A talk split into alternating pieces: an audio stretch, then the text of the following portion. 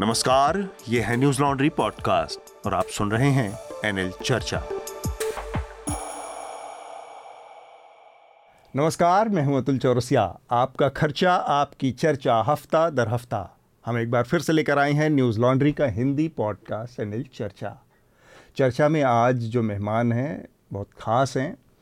Debutant के तौर पर आज चर्चा अच्छा मेरी बात कर रहे हैं। मैंने सोचा पता नहीं कौन हाँ, मेरा डेब्यू है चर्चा तो चर्चा में आज अभिनंदन सिखरी हमारे सीईओ और कैप्टन ऑफ़ द शिप उनका डेब्यू है।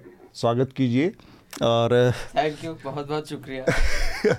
साथ में हमारे आनंद वर्धन हमारे कॉलमनिस्ट न्यूज़ लॉन्ड्री के साथी आपका भी स्वागत आनंद। नमस्कार। और दो लोग हमसे जुड़ रहे हैं आज दो विशेष विषयों पर बात करने के लिए ऑनलाइन हमारे साथ नैनीताल से जुड़ रही हैं कविता उपाध्याय कविता रिसर्चर हैं इन्वायरमेंट प्रकृति के और तमाम जो मसले हैं ग्लोबल वार्मिंग और हिमालयी क्षेत्रों में जो तबाही है और पिछले 10, 20, 25 सालों के दौरान जिस तरह की उठापटक मची हुई है पर्यावरणीय बदलावों के चलते उन विषयों को कवर करती रही हैं हिंदू और द हिंदू और इंडियन एक्सप्रेस जैसे अखबारों में काम कर चुकी हैं। अभी बतौर फ्रीलांस स्वतंत्र पत्रकार काम कर रही हैं। स्वागत है आपका कविता चर्चा में। बहुत धन्यवाद आपका अतुल जी। और हमारे साथ एक और साथी कोलकाता से जुड़ रहे हैं, स्निग्धेंदु। स्निग्धेंदु न्यूज़ लॉन्ड्री के लिए भी बतौर स्वतंत्र पत्रकार काम करते रहे हैं लगातार और बंगाल की राजनीति और तमाम विषयों पर उनकी रिपोर्ट्स और आर्टिकल्स आप लोगों ने न्यूज़ लॉन्ड्री पर भी पढ़े हैं। स्निग्धेंदु, आपका भी चर्चा में बहुत बहुत स्वागत।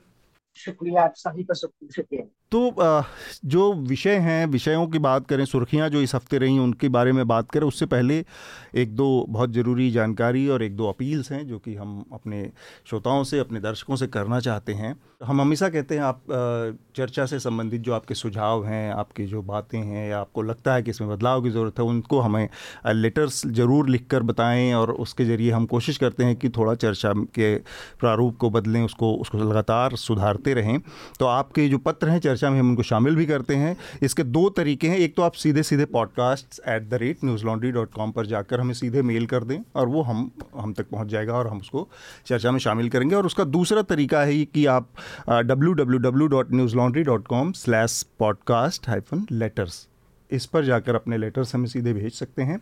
चर्चा का मेंशन ज़रूर करिए क्योंकि कई बार क्या होता है कुछ लोगों के लेटर्स आते हैं और फिर वो दूसरे उसमें पहुँच जाते हैं दूसरे डिपार्टमेंट्स के पास पहुँच जाते हैं फिर लौट कर घूम फिर के आने में समय लग जाता है। या लिंक पर भी आप क्लिक कर सकते हैं इस वीडियो के या ऑडियो पॉडकास्ट के शो नोट्स में एक लिंक होगा उस लिंक हाँ। को आप क्लिक कीजिए वो डायरेक्ट लेटर्स पर खुल जाएगा। खुल जाएँगे वहाँ पे। एक दो नई चीज़ें हैं। हमारा नया एन एल सेना प्रोजेक्ट है जो कि मणिपुर के ऊपर हमने शुरू किया है। नए एन एल सेना प्रोजेक्ट में आपने देखा, पिछले कुछ दो तीन महीनों के दौरान लगातार मणिपुर में हिंसा का दौर जारी है, उठापटक चल रही है। सरकार वहाँ पर है, लेकिन सरकार की उपस्थिति, सरकार का, की मौजूदगी उस तरह से दिख नहीं रही है। सौ से ज़्यादा लोगों की अब तक मौत हो चुकी है। हमारे रिपोर्टर हैं शिव नारायण शिवनारायण ने यहाँ से भी बहुत सारी मणिपुर से रिलेटेड रिपोर्ट की हैं, बहुत सारे उनके इंटरव्यूज़ आए हैं, लेकिन हमें लगता है कि अब जहाँ स्थिति है, उसको ग्राउंड से आप तक पहुँचाना बहुत ज़रूरी है। तो उसके मद्देनज़र हमने ये नया नील सेना प्रोजेक्ट शुरू किया है, इसको मदद करें, हमें जल्दी से जल्दी इसको पूरा करने में, पूरा करने में सहयोग दें अपना। और इसके साथ एक खुशखबरी खुशखबरी ये है कि अब हमारे जो भारत से बाहर के न्यूज़ लॉन्ड्री के सब्सक्राइबर्स हैं, उनके लिए भी हमारा नया मर्च उपलब्ध होगा जो न्यूज़ लॉन्ड्री के तमाम मर्चेंडाइज़ हैं। अब तक हम उनको विदेश में जो मौजूद हमारे सब्सक्राइबर्स थे उन तक नहीं पहुँचा पाते थे। अभिनंदन इसके बारे में थोड़ा सा अगर आप बता पाएँ कि हमने कैसे ये शुरू किया तो पहले। कड़क मर्च है हमने आउटसोर्स कर दिया ये काम क्योंकि हम बाहर रेगुलेशन होती है हम नहीं बेच सकते। हम्म। तो एक कड़क मर्च करके वेबसाइट है तो वो सबका मर्चेंडाइज मतलब वो एक थर्ड पार्टी है वो दुनिया भर का मर्चेंडाइज हर जगह पहुंचाता है। तो वो रिटेलर इन द सेंस हो गया। जी। तो उनका लिंक भी होगा नीचे शो नोट्स हाँ। में। आप वहाँ पर तो भारत के बाहर वाले ऑर्डर कर सकते हैं जो हमारे मग्स और टी शर्ट ये डिस्क्रिप्शन में आपको ये लिंक मिल जाएँगे। इन लिंक्स के ज़रिए आप सीधे वहाँ तक पहुँच सकते हैं। तो चर्चा हम शुरू करें। उससे पहले जल्दी से मैं आप लोगों के सामने सुर्खियाँ रख देता हूँ जो सुर्खियाँ हैं इंपॉर्टेंट महत्वपूर्ण जो खबरें रही इस पूरे हफ़्ते में। उत्तर भारत में बारिश और बाढ़ का प्रमुख है। जैसा कि हमने बताया, हम हमारे साथ कविता हैं इस पर बातचीत करने के लिए और बाकी जो लोग पैनलिस्ट हैं वो भी इस पर अपनी राय रखेंगे। हिमाचल, उत्तराखंड, उत्तर प्रदेश और पंजाब में चारों तरफ़ बाढ़ भी आई हुई है। बहुत सारी लैंडस्लाइड की घटनाएँ हुई हैं। चालीस से ज़्यादा लोगों की मौत हो चुकी है अब तक इसमें। ये आंकड़ा बढ़ सकता है क्योंकि हिमाचल के बहुत सारे इलाकों से अभी हमारे पास कोई खबर नहीं है। बहुत सारे इलाके कटे हुए हैं। तो वहाँ जिस तरह की स्थितियाँ हैं उसके बारे में जब वास्तु स्थिति सामने आएगी, असलियत सामने आएगी, तब हमें ज़्यादा पता चलेगा। कुल्लू, मनाली और मंडी ज़िलों की हालत बहुत ख़राब बताई जा रही है। वही स्थिति करीब करीब बाढ़ की और जो बरसात की है, वो दिल्ली में भी दिख रही है। दिल्ली में यमुना खतरे के निशान से ऊपर बह रही है। और ऐसा बताया जा रहा है कि उन्नीस सौ अठहत्तर के बाद पहली बार यमुना ख़तरे के निशान से ऊपर चली गई है, जो कि 208.66 मीटर की ऊंचाई है। इससे पहले कभी यहाँ तक पहुँची नहीं थी यमुना, और जो जो सुरक्षा का लेवल है, जो सुरक्षित ऊंचाई है जहाँ तक पानी जा सकता है दिल्ली में, वो है 205 मीटर। तो आप समझ सकते हैं करीब तीन चार मीटर ऊपर पानी जा चुका है, और ये आज जब हम ये चर्चा को रिकॉर्ड कर रहे हैं शुक्रवार को दोपहर में तीन बजे, तब तक ये लेवल बना हुआ है। जानकारों का कहना है मेड डिपार्टमेंट और तमाम जो इससे जुड़े लोग हैं, उनका कहना है कि शनिवार से ये थोड़ा सा घटना शुरू होगा धीरे धीरे अभी इस पर, इस, इसी स्तर पर ये बना रहेगा और जो बाढ़ की स्थिति है, उसमें जो यमुना से सटे इलाके हैं, उनमें बहुत सारे इलाकों में पानी आ गया है। Rajghat, Majnu ka Tila ITO civil lines, Kashmiri gate, Mathura road, ये वो इलाके हैं जहाँ पर पानी, और इसके अलावा जामिया के भी कुछ इलाकों में कहा जा रहा है कि पानी आ गया है यमुना का बहकर। तो हम इस पर बात करेंगे इस तमाम मुद्दे पर आगे विस्तार से कि क्या स्थिति बन रही है दिल्ली में और क्या हालत है पहाड़ों में। दूसरा हमारा महत्वपूर्ण जो विषय है जिस पर हम बात करेंगे इस पूरी चर्चा में बंगाल पंचायत चुनावों में मतदान के दौरान बड़ी मात्रा में हिंसा देखने को मिली है। अब तक सत्रह से ज़्यादा लोगों की मौत हो गई है। तो चुनाव आयोग ने लगभग 700 जगहों पर 700 बूथों पर रीपोलिंग करवाई है वहाँ पर गड़बड़ी के के मद्देनज़र। जो नतीजे आए हैं उसमें तृणमूल कांग्रेस ने एक तरफा लगभग जीत हासिल की है और कहा जा रहा है कि लगभग पैंतीस हज़ार जो सीटें हैं, उस पर पंचायत की सीटें हैं, उस पर तृणमूल कांग्रेस को जीत मिली है। करीब साढ़े नौ हज़ार पंचायत सीटों पर भारतीय जनता पार्टी जीती है और करीब छः हज़ार सीटें ऐसी हैं जिस पर सीपीएम और कांग्रेस को जीत मिली है। पिछले चुनावों के मुकाबले बताया जा रहा है कि सीपीएम और कांग्रेस ने अपना थोड़ा सा प्रदर्शन सुधारा है। थोड़ा सा भारतीय जनता पार्टी ने भी सुधारा है।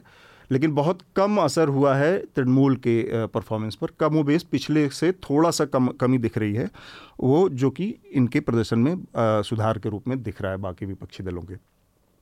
तो स्निग्धेंदु से इस पर बात करेंगे कि ये जो पूरी हिंसा की राजनीति है और लगभग नाइन्टीज़ में हम लोग देखते आ रहे थे कि बिहार बहुत बदनाम था। और बूथ कैप्चरिंग और मतलब अमूमन पहले दिन से जिस दिन नॉमिनेशन शुरू होते थे उस दिन से हिंसा का पूरा दौर शुरू हो जाता और काउंटिंग के दिन तक ये चलता रहता तो एक तरह का रिचुअल दिखता था। वो चीज़ लगभग पूरे देश में ख़त्म हो गई नब्बे के बाद से लेकिन हम अभी भी पा रहे हैं कि पश्चिम बंगाल में वो संस्कृति बची हुई तो स्निग्धेंदु और आनंद आप थोड़ा सा अपने अपने अनुभव इस पर आ, हमारे साथ साझा करेंगे। एक और बड़ी घटना हुई है। सुप्रीम कोर्ट ने प्रवर्तन निदेशालय यानी ईडी के प्रमुख संजय कुमार मिश्रा को तीसरा कार्यकाल जो उनको सरकार ने देने की घोषणा की थी, उसको अवैध घोषित कर दिया है। हालाँकि सुप्रीम कोर्ट ने थोड़ा सा इसमें एक सजग और सतर्क राह अपनाई और उनकी नियुक्ति को तत्काल प्रभाव से ख़त्म करने के बजाय या उनको अवैध घोषित करने के बजाय कहा कि इकतीस जुलाई तक वो अपने पद पर बने रह सकते हैं और इस बीच में सरकार विकल्प के तौर पर दूसरे ईडी प्रमुख को खोज ले ताकि काम धाम में किसी तरह की रुकावट ना आए। ये पिछले साल 2022 के नवंबर में सरकार ने तीसरे कार्यकाल का विस्तार दिया था इनको जिस पर कांग्रेस के नेता रणदीप सिंह सुरजेवाला और टीएमसी की नेता महुआ मोहित्रा ने सुप्रीम कोर्ट में याचिका दायर की थी कि ये जो तय प्रक्रियाएँ हैं सीवीसी सतर्कता सेंट्रल विजिलेंस कमीशन के जो के जो बदा मतलब उनकी बहाली के जो कानून है उसके उसका उल्लंघन करते हैं करता है यह विस्तार इसलिए इसको ख़त्म करना चाहिए। और विनीत नारायण ने भी हाँ और कुछ स्वतंत्र लोग भी थे। उसमें इंडिपेंडेंट लोग भी थे पॉलिटिकल पार्टियों के अलावा भी। विपक्ष की एकता की बात चल रही है। आप लोगों ने देखा पिछले महीने एक बड़ी बैठक हुई थी पटना में। नीतीश कुमार ने आयोजित की थी। उसका दूसरा चरण होना है और अब 18 जुलाई को बेंगलोर में कांग्रेस ने 24 दलों की एक साझा बैठक बुलाई है, जो बैठक होनी है। उससे पहले एक और घटनाक्रम है जो 18 जुलाई की बैठक से पहले 17 जुलाई को सोनिया गांधी ने इन 24 दलों के नेताओं को डिनर पर बुलाया है अपने यहाँ। तो एक बड़ा कदम माना जा रहा है और इसमें जो बहुत महत्वपूर्ण एक चीज़ सामने आई है, सोनिया गांधी के इस इनविटेशन में, इस बुलावे में आम आदमी पार्टी के जो मुख्यमंत्री हैं और नेता हैं, संयोजक हैं, अरविंद केजरीवाल, उनको भी बुलाया गया है।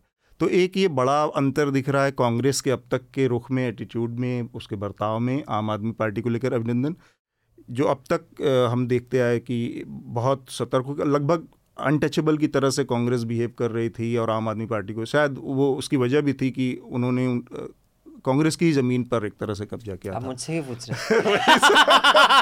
बदनाम हूँ मैं। आम आदमी पार्टी को लेकर। मुझसे पूछते लोग पता करे जो करे मुझे खाओ कड़ी but anyway, yes, it, no. it is unusual. unusual है थोड़ा सा ये प्रवक्ता के तौर पे मुझसे पूछा जा नहीं नहीं असल में मैंने भी ये बात भूपेश बघेल से भी पूछी थी कि ये एक तरह से बहुत फेडरलिज्म की जब बात आती है कि भाई स्टेट एक और चीज़ हुई थी ना क्योंकि कांग्रेस और आम आदमी पार्टी का जो रिश्ता है उसको एक नज़रिए से देखने की ज़रूरत है कि जब हाल फ़िलहाल में ऑर्डिनेंस लाकर और लगभग सारे पावर केंद्र सरकार ने खींच छीन लिए थे दिल्ली सरकार के आम आदमी पार्टी सरकार के तब कांग्रेस ने अपना रुख साफ़ नहीं किया था हम्म। और उन्होंने और वो एक बड़ा एक टकराव की वजह भी बना लगातार बयानबाजी भी दोनों दलों की तरफ़ से हो रही कि आप क्यों नहीं कर रहे हैं इस पर तो मैंने भूपेश बघेल से एक, एक इंटरव्यू किया है कुछ दिन पहले उसको भी आप देखते हैं लेकिन मैं बताऊँगा नहीं कि भूपेश बघेल ने कहा आ, क्या है उसके लिए आप इंटरव्यू देखिए और पूरा इंटरव्यू देखने के लिए सब्सक्राइब करना पड़ेगा तो प्लीज़ पे टू कीप न्यूज़ फ्री क्योंकि हम एड्स नहीं लेते। एक घंटे का ये जो इंटरव्यू है तो इसको देखने के लिए आपको सब्सक्राइब करना पड़ेगा लेकिन तो ये बहुत ज़रूरी था कि भाई जो फेडरलिज्म में आप किसी भी छोटे बड़े राज्य का एक मिनट में एक ऑर्डिनेंस ला के अगर राइट्स इस तरह से छीन हाँ। लेंगे तो उस पर बाकी राजनीतिक दलों का नज़रिया जानने समझने के लेकिन हाँ अभिनंदन से पूछने का मेरा मकसद ये नहीं था। एक और बड़ी चिंताजनक खबर, और अब कुछ दिन पहले, अभी पिछले ही हफ़्ते हम लोगों ने काफ़ी बात की थी इस पर, कि किस तरह से मध्य प्रदेश के सीधी ज़िले में एक भारतीय जनता पार्टी के कार्यकर्ता ने एक आदिवासी युवक के चेहरे पर पेशाब कर दिया, और उसके बाद वो वीडियो वायरल हुआ, कार्रवाई हुई। उत्तर प्रदेश से एक वीडियो फिर से आया है, एक दलित लाइनमैन था वो, बेसिकली संविदा कर्मचारी था। एडहॉक पे अस्थाई कर्मचारी था। उसको एक व्यक्ति ने पहले पीटा, फिर उसके जूते पर अपने थूका और उस थूके, थूक को चटवाया उससे और फिर मारपीट हुई तो ये घटना एक बार फिर से आई है और जो लगातार हम समय समय पर देखते हैं और उस पर बात भी करते रहते हैं, वो घटना फिर से वायरल हुई है। इसी तरह की जो आरोपी है, उसकी पहचान एक लाइनमैन के तौर पर हुई, जिसका नाम है तेजबली सिंह पटेल, जो उसमें मारपीट करता हुआ दिख रहा है। उसको गिरफ़्तार कर लिया गया है। एक और बड़ी राजनीतिक घटनाक्रम महाराष्ट्र में चल रहा है। तीन चक्कों वाली सरकार, जिसको कहा जा रहा था, उस सरकार के जो विधानसभा में स्पीकर हैं, राहुल नावरेकर, उन्होंने महाराष्ट्र के मुख्यमंत्री एक नाथ शिंदे और इसके अलावा तिरपन जो शिवसेना के सारे मिलाकर एक नाथ शिंदे का गुट और उद्धव ठाकरे के गुट, मिला के जो तिरपन सारे विधायक हैं, इन सब की अयोग्यता की याचिका उनके सामने जो रखी गई थी, उस पर नोटिस जारी करके एक हफ़्ते का समय दिया है कि वो अपना पक्ष रखें और इसमें जल्द से जल्द ये मामला असल में कई दिनों से बहुत समय से लटका हुआ था क्योंकि जो उद्धव गुट है वो बार बार कह रहा था कि ये जो चालीस लोग जिस तरह से छोड़ कर गए हैं और जिस तरह से इन्होंने एक पार्टी बनाई है ये वैलिड नहीं है इन सब की योग्यता जो है वो निरस्त हो जाएगी आज उन्होंने एक पोर्टफोलियो जो अनाउंस किए हैं एनसीपी हाँ। जिनको उन्होंने करप्शन का एक्विजिशन की थी हाँ। वही डिपार्टमेंट सारे मिल गए उनके अजीत पवार अजीत पवार को और मैं आपको हम्म। बता दूँ एग्जैक्टली कौन सा डिपार्टमेंट है बट प्लीज़ कैरी ऑन ठीक है। एक छोटी सी और खबर है हमारे विदेश मंत्री हैं, एस जयशंकर उनको उनका कार्यकाल राज्यसभा का समाप्त हो रहा था तो उनको नए कार्यकाल की के लिए गांधीनगर से उन्होंने पर्चा अपना दाखिल किया है।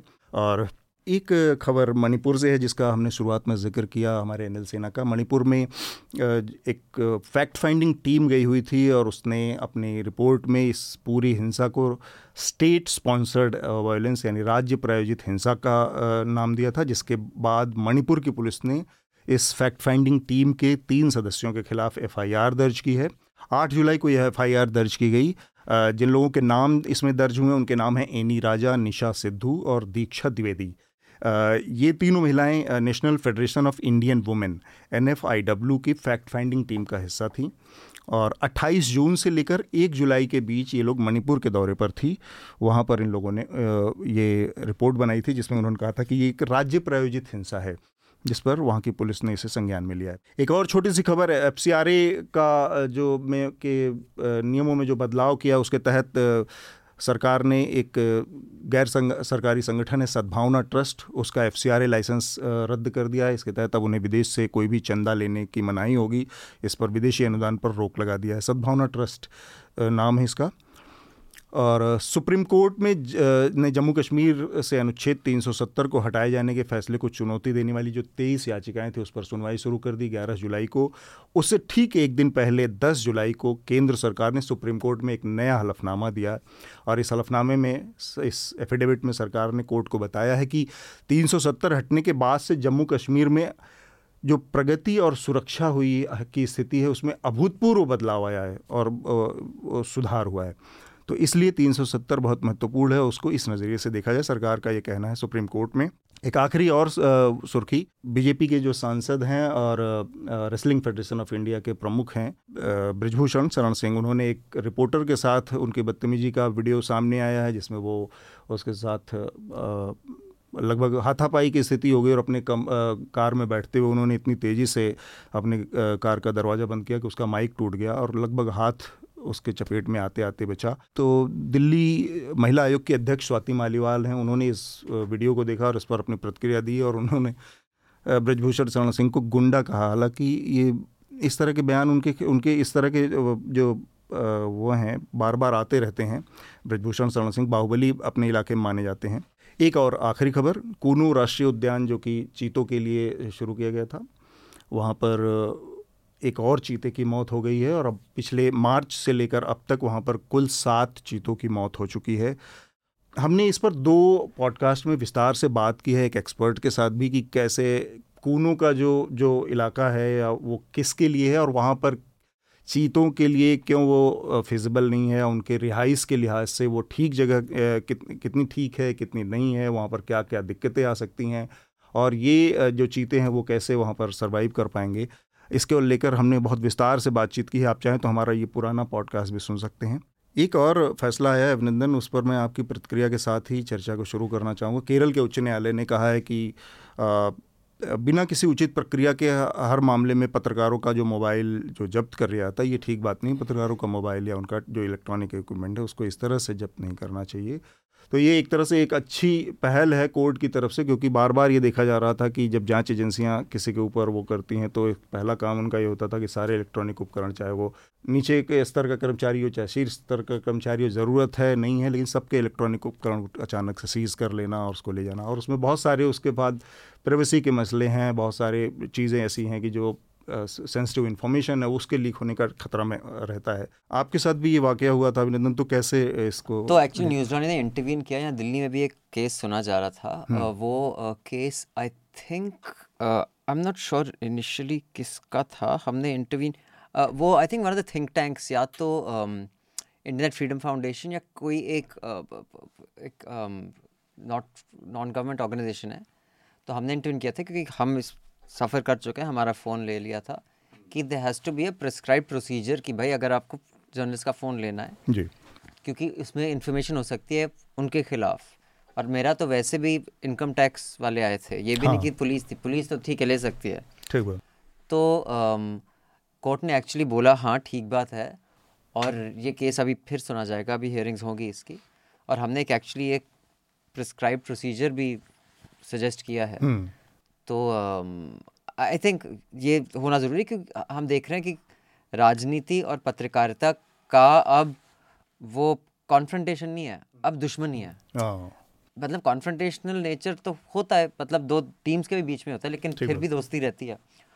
अब जिस लेवल का पॉलिटिक्स है आई थिंक uh, एक ऐसा एक होना चाहिए एक प्रिस्क्राइब प्रोसीजर कि आप किसी का फ़ोन कैसे नहीं ले सकते। ठीक बात है।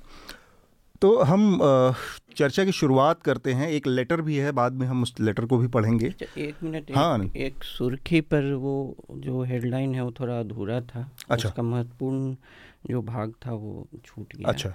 वो ईडी वाले हाँ संजय कुमार मिश्रा हाँ, तो उसमें उच्चतम न्यायालय ने अभी जो ये है कि इनका इकतीस जुलाई तक इन्हें पद छोड़ देना है हाँ। इसका इसका तत्कालिक प्रभाव है। अच्छा। लेकिन इसका दीर्घकालीन प्रभाव जो उसका जजमेंट का जो दूसरा भाग है उसमें है कि अच्छा।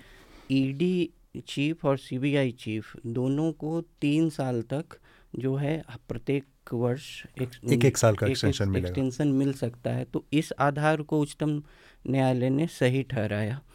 तो अभी तो टेम्प्ररी ईडी को इनको इनका ऐसे भी पाँच साल हो गया है 2018 हम्म। से। तो उच्चतम न्यायालय का क्या था कि इनको 2021 के नवंबर 2020 के नवंबर तक छोड़ देना था पद हाँ। लेकिन इन्होंने छोड़ा नहीं क्योंकि सरकार को लग रहा था कि हम जो ये नया नियम ला रहे हैं उसमें ये रह जाएँगे पाँच साल तो सुप्रीम कोर्ट का कहना था कि आप नया आधार ला रहे हैं उस पर एक्सटेंशन तो मिल सकता है लेकिन लेकिन जो कोर्ट डायरेक्शन 2020 में था वो वो लागू रहेगा इसलिए इनको हटाइए। तो और लेकिन जो ये सेंट्रल विजिलेंस कमीशन एक्ट है जिसमें ईडी वाला जिसके तहत ये आते हैं। और एक Delhi police special establishment act, act है जिसमें हाँ। सीबीआई डायरेक्टर आते हैं उनका नियम में जो बदलाव केंद्र सरकार ने किया कि हर दो वर्ष के बाद एक एक साल तक एक्सटेंशन मिल सकता है मैक्सिमम पाँच साल तक। तो वो सुप्रीम कोर्ट ने मान लिया और एमिकस क्यूरी जो कोर्ट के थे, उनका इस बात पर बहुत निराश हुए, क्योंकि इससे दीर्घकालिक कालीन जो प्रभाव है, इससे पड़ता अगर ये नहीं माना जाता तो। अच्छा ठीक है हम आगे बढ़ते हैं, जो कि सबसे पहले जो उत्तराखंड और हिमाचल प्रदेश में आई प्राकृतिक आपदा है, बहुत सारी बारिश हो रही है। एक चीज़ हम बार बार इस विषय पर जब बात करते हैं तो आती है हमारे सामने की डेवलपमेंट बहुत ज़रूरी चीज़ है हमारी सरकारों का जो सबसे बड़ी बड़ा सेलिंग पॉइंट है जो सबसे ज़्यादा वो जनता के बीच में जो चीज़ बिकती है वो है विकास। और जब वो विकास हमारे सामने आता है तो उस विकास के साथ आ, कुछ तरह की चीज़ें एकदम से नज़रअंदाज हो जाती हैं। जैसे उत्तराखंड में अनगिनत लोग हैं एक्सपर्ट हैं जो भी पहाड़ों पे रहने वाले लोग हैं वो कहते हैं कि आपको पहाड़ों में कम से कम हिमालय जैसे पहाड़ों में जो कि कच्चे हैं या अभी अस्थिर पहाड़ हैं, यहाँ पर फोर लेन हाईवेज़ की ज़रूरत नहीं है। चार धाम यात्रा के लिए आपको फोर लेन हाईवे इतनी चौड़ी सड़कें बनाने की ज़रूरत नहीं है, क्योंकि जो पहाड़ कट रहे हैं वो कहीं ना कहीं एक अस्थिरता और वो दिख भी रहा है बार बार। इसके बावजूद सरकारों का ज़ोर विकास पर है। मेरा सवाल ये था, कविता, की एक तरफ़ तो विकास की बात कही जा रही है कि बहुत सारा लोगों के साथ जो लोग हैं उनको विकास की बात कहना, उनको इंफ्रास्ट्रक्चर उपलब्ध कराना सरकारों की एक ज़िम्मेदारी के तौर पर दिखता है। लेकिन उत्तराखंड में या हिमाचल में अभी जो हो रहा है, उस, वो उसका लेना देना एक दूसरी स्थिति से है, जो कि ग्लोबल वार्मिंग की समस्या है या बहुत ज़्यादा जो बारिश है, कि टोरेंशियल बारिश बारिश है कि एक ही टाइम पे कम समय में बहुत ज़्यादा बारिश हो रही है, जिसकी वजह से नदी नालों में पहाड़ों पहाड़ों में बाढ़ आ जा रही है और भूस्खलन हो रहा है, लैंडस्लाइड हो रही है, ये सारी स्थितियाँ बन रही हैं एक साथ। तो ये ये इसके बीच का संतुलन क्या है कि विकास के नाम पर जो एक दौड़ चल रही है, आप इसको दौड़ कहें या इसको सही गलत के उसमें जाने की बजाय, उससे क्या कोई तालमेल बिठाया जा सकता है? क्योंकि ये एक सच है कि जितने लोग हैं, उनको, उनके लाइफस्टाइल को सही करना, उनके लाइफस्टाइल बेहतर करना, एक वो करना, वो सरकारों की ज़िम्मेदारी है। और जो उसके वजह से पर्यावरणीय बदलाव हो रहे हैं, जो इन्वायरमेंटल चेंजेस आ रहे हैं ग्लोबल वार्मिंग की समस्या, उसकी वजह से बारिश हो रही है, पहाड़ दरक रहे हैं या तो और दूसरा कभी जंग, गर्मियों में जंगल में आग लग रही है। इन सब के बीच संतुलन का क्या रास्ता है? आपने लंबा समय इतना जो अध्ययन किया, उसमें कोई ऐसी तस्वीर बनती है कि जो हम जाके दिखा सकें सरकारों को और जिम्मेदार लोगों को? असल में ऐसा नहीं है कि कोई ये कह रहा है कि विकास नहीं चाहिए। इतनी भी, जितनी भी कमिटीज आज तक बनी हैं, जिन्होंने स्टडी किया है कि भैया हाइड्रो पावर प्रोजेक्ट्स प्रॉब्लमेटिक हैं कंट्रोवर्शियल हैं तो क्या ये नहीं बनने चाहिए? ऐसी कोई कमिटी नहीं है जिन्होंने कहा है कि नहीं बनने चाहिए। उन्होंने बहुत साइंटिफिकली स्टडी की है चीज़ों की, चाहे रोड हो, चाहे हाइड्रो पावर प्रोजेक्ट्स हो। उन्होंने ये स्टडी किया है कि अच्छा सड़क बने तो उसकी चौड़ाई कितनी हो। जैसे 825 किलोमीटर की एक सड़क जो है, वो निर्माणाधीन है। निर्माणाधीन नहीं है, वो एक्सपेंशन चौड़ा, चौड़ीकरण हो रहा है उसका, उत्तराखंड के अंदर। हम्म। जब सुप्रीम कोर्ट ने एक एक्सपर्ट कमेटी बैठाई इसको स्टडी करने के लिए, उनका मैंडेट था कि आप ये देखिए कि इसके एनवायरमेंटल इम्पैक्ट क्या होंगे इस सड़क को बनने के। उस कमिटी में भी अंदर लोगों में बहुत चर्चा हुई, लड़ाइयाँ हुई, लेकिन ये किसी मेंबर ने नहीं कहा कि सड़क नहीं बननी चाहिए या चौड़ी नहीं होनी चाहिए। ये कहा कि आप ये देखिए कि चौड़ा, आप फोर लेन नहीं बना सकते हैं एक हिमालय क्षेत्र में, और डबल लेन भी बनाना मुश्किल है तो क्या होगा वो? कितनी चौड़ाई होगी जो कम से कम इम्पैक्ट करे इन्वायरमेंट को, जिसमें पेड़ कम कटे, जिसमें हमारे पहाड़ कम दरके, जिसमें लैंडस्लाइड्स कम आए, ये कहा गया है हमेशा। ये ये सड़क का मामला है।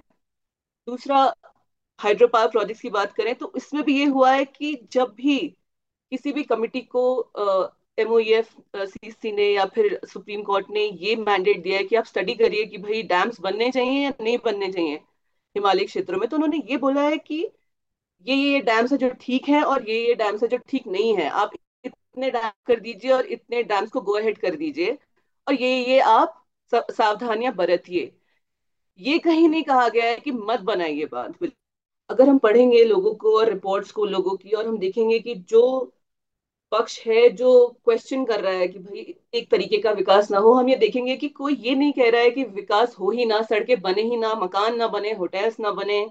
बाँध ना बने, ऐसा कोई नहीं कह रहा है। बस लोग ये कह रहे हैं कि आप हिमालय की परिस्थितियों को ध्यान में रख कर। करें जिसको आप विकास कहते हैं, वो आप दिल्ली में जिस जिस तरीके का विकास हो सकता है, वो हिमालय में नहीं हो सकता। इसको ध्यान में रखें और आप साइंटिफिक तरीके से चीज़ों को आगे लेकर जाएँ। कोई भी, मुझे आज तक कोई ऐसा नहीं मिला जिसने कहा कि विकास होना ही नहीं चाहिए और सड़क बननी ही नहीं चाहिए और बाँध बनने ही नहीं चाहिए, ऐसा कोई भी नहीं कहता है। तो स्थिति यह है कि हम थोड़ा सा ज़्यादा संवेदनशील हो जाएँ हिमालय के प्रति और ये देखें कि भाई यहाँ पर किस तरीके का निर्माण जो है वो ठीक रहेगा और जो हम जिसको हम विकास कह पाएँगे हिमालय क्षेत्र के लिए उस तरह का विकास होना चाहिए। ठीक बात है। आनंद अभिनंदन एक चीज़ एक चीज़ फिर भी समझ में आती है जितना हम तमाम चीज़ों के सस्टेनेबल की विका, विकास की बात होती है कि आ, क्या चीज़ है किस तरह से हम करें कमी जो कविता कह रहे हैं उसमें भी कम कम वेश यही बात निकल के आ रही है कि पूरी तरह से रोका जाता है। लेकिन एक समस्या है कि आप कि, जितनी बड़ी हमारी आबादी है और जितनी ज़रूरत है उसको और हमारा जो मॉडल है ऑलमोस्ट वेस्टर्न यूरोपियन मॉडल है कि उस तरह की लाइफस्टाइल चाहिए बिजली उस तरह की चाहिए कारें उस तरह की चाहिए वो। वो उसमें सस्टेनेबल मॉडल जैसी कोई बात लागू होती है कि हम उस तरह के बन जाएँ और सौ करोड़ सवा सौ करोड़ लोग उस तरह की स्थिति उस लाइफस्टाइल को अफोर्ड कर सकते हैं इतने सीमित संसाधन में इसमें मेरे ख्याल से एरिया स्टडीज़ की प्रासंगिकता बहुत ज़्यादा है कि हम्म। आपका कहना है कि जो क्षेत्र विशेष में एक ख़ास तरह की जीवन शैली को जो कि एक आकांक्षा होती है जो मेट्रोपॉलिटन लाइफ स्टाइल की हाँ. वो छोटे शहरों में या दूर दराज के क्षेत्रों में पहाड़ी क्षेत्रों में पर्वतीय क्षेत्रों में उसको विकास से जो लाने की का प्रयास है उसमें जो क्षेत्रीय आवश्यकताएँ हैं उस उसको ध्यान में नहीं रखा जाता है तो उसका जो है पर्यावरण पर भी असर पड़ता है या एक डिस्टॉर्टेड जो एक विकृत विकास हाँ। विकृत विकास दिखता है। तो कविता जी भी यही कह रही थी कि विकास के खिलाफ तर्क नहीं है।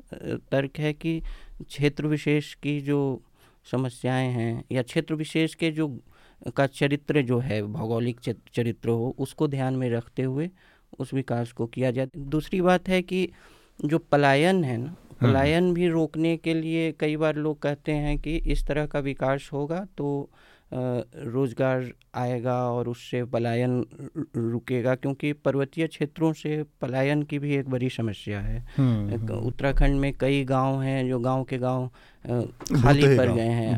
गाँव के, हाँ, हाँ, तो हर परिवार में एक सदस्य दो सदस्य है।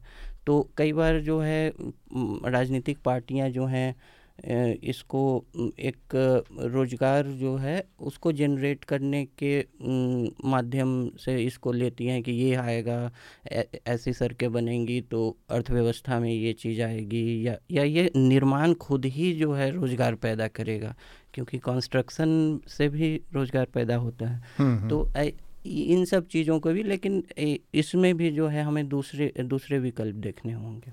ठीक है अभिनंदन। आई थिंक एक तो आप जो बोल रहे हैं कि इतने लोगों की लाइफ स्टाइल कैसे सस्टेन हो पाएगी शायद ना हो पाए लेकिन टेक्नोलॉजी जिस पेस पर मूव करती है ये थोड़ा मतलब रेस लगी रहती है। कई कई बार प्रदूषण और जो एक्सप्लॉयटेशन ऑफ़ नेचर ज़्यादा हो जाती है। अब देखिए इंडस्ट्रियल रेवोल्यूशन जब हुआ था लंदन की जो नदी है वो क्या Thames, नाम हाँ वो मतलब वो हमारी यमुना से भी बेहतर हो गई थी हाँ। आज देखिए वो रिवाइव हो गई है। एल ए देखिए एल एट्टीज़ नाइन्टीज़ में आपको जो भी बॉलीवुड है उनका फ़ेमस वहाँ से हॉलीवुड साइन नहीं दिखता था। इतनी स्मॉग होती थी इतनी पोल्यूशन होती थी। आज एकदम साफ़ है वहाँ की हवा। तो कोई ऐसी टेक्नोलॉजिकल एडवांसमेंट होता है जब फटाफट बहुत कुछ साफ़ हो सकता है। लेकिन उस टेक्नोलॉजिकल टिपिंग पॉइंट के आने तक ऐसा ना हो कि सब कुछ ही उजड़ जाए। थोड़ा बहुत उजड़ेगा फिर हम उसको रिवाइव कर सकते हैं। जैसे नदी रिवाइव हुई है जैसे हवा रिवाइव हुई है। तो मुझे लगता है कि अगर आप ऑप्टिमिस्ट हैं ह्यूमन स्पिरिट ऐसी है कि और वैसे भी वर्ल्ड पॉपुलेशन स्टेबलाइज कर जाएगी अगले बीस चालीस साल में क्योंकि जिस- के आसपास, हाँ, जिस लेवल के आसपास, हाँ, वो तो पॉसिबल तो है लेकिन कितनी तेज़ी से वहाँ तक पहुँचना है ये बस कंट्रोल करना पड़ेगा और वो सिर्फ़ सरकार कर सकती है।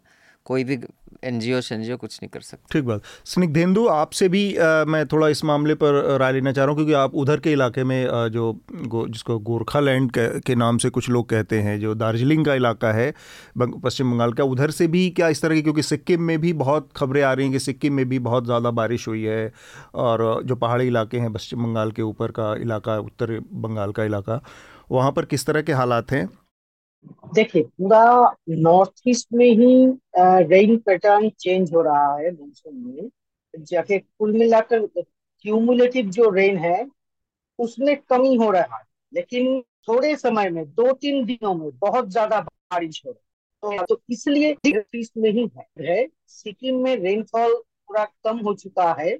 लेकिन फिर भी वो जब हो रहा है दो तीन दिन में बहुत ज़्यादा बारिश हो रहा है। और अब सिक्किम में जो प्रॉब्लम है कि ये स्टेट इलेक्ट्रिसिटी के लिए और उनके अपने इनकम के लिए हाइड्रो पावर पर बहुत डिपेंड करते हैं। ये पूरा उत्तर बंगाल, सिक्किम नॉर्थ ईस्ट मिलाकर जो जोन है, इसमें सबसे ज़्यादा हाइड्रो पावर इंस्टॉल्ड कैपेसिटी अब सिक्किम में ही है। और वहाँ तीस्ता, जो उनका मेन रिवर है उसमें तो अभी ऑलरेडी चार बड़े बड़े हाइड्रो प्रोजेक्ट्स हैं। तो ये रिवर फ्लो बहुत डिस्टर्ब होता है इस हाइड्रो पावर प्रोजेक्ट्स के लिए।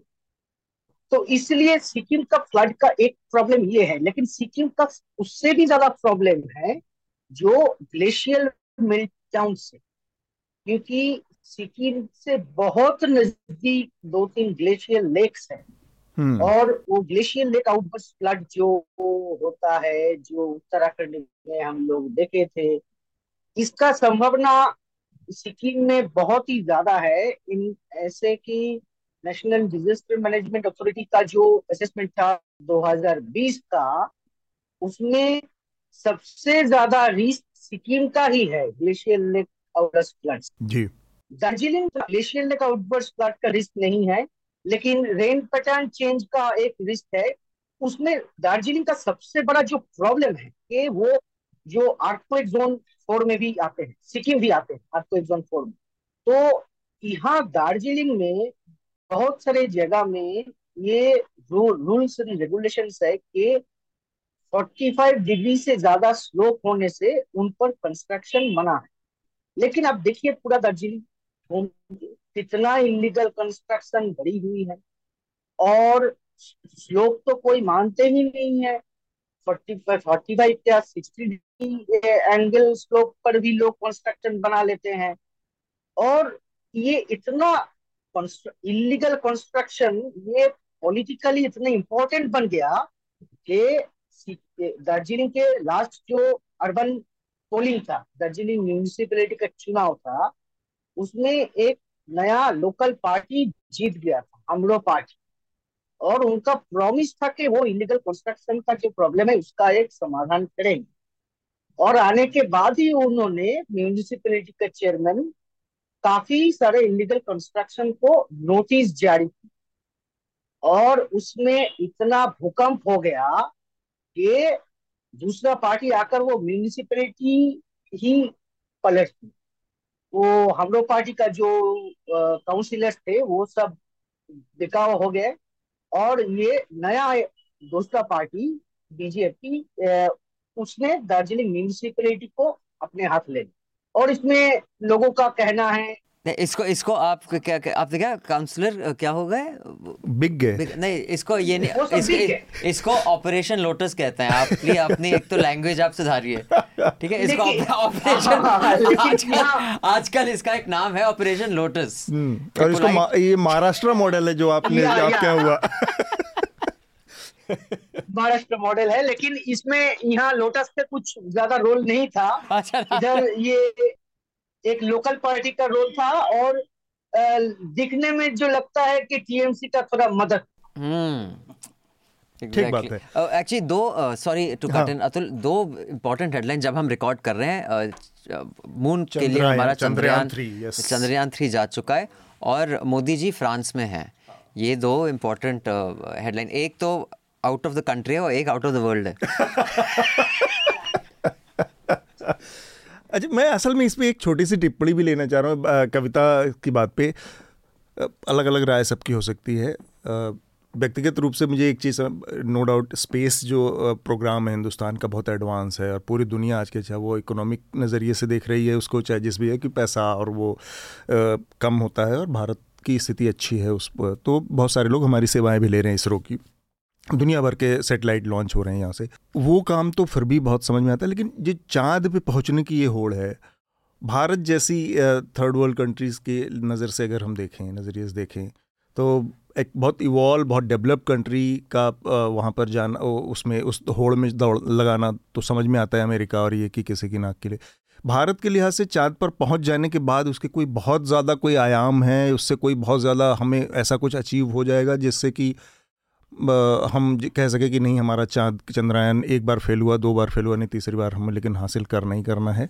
मैं अपनी राय दे दूँ तो मुझे लगता है कि ये ज़रूरत से ज़्यादा नाक का मुद्दा बना के और इसको सस्टेन किया जा प्रश्न में आपकी राय है। हाँ।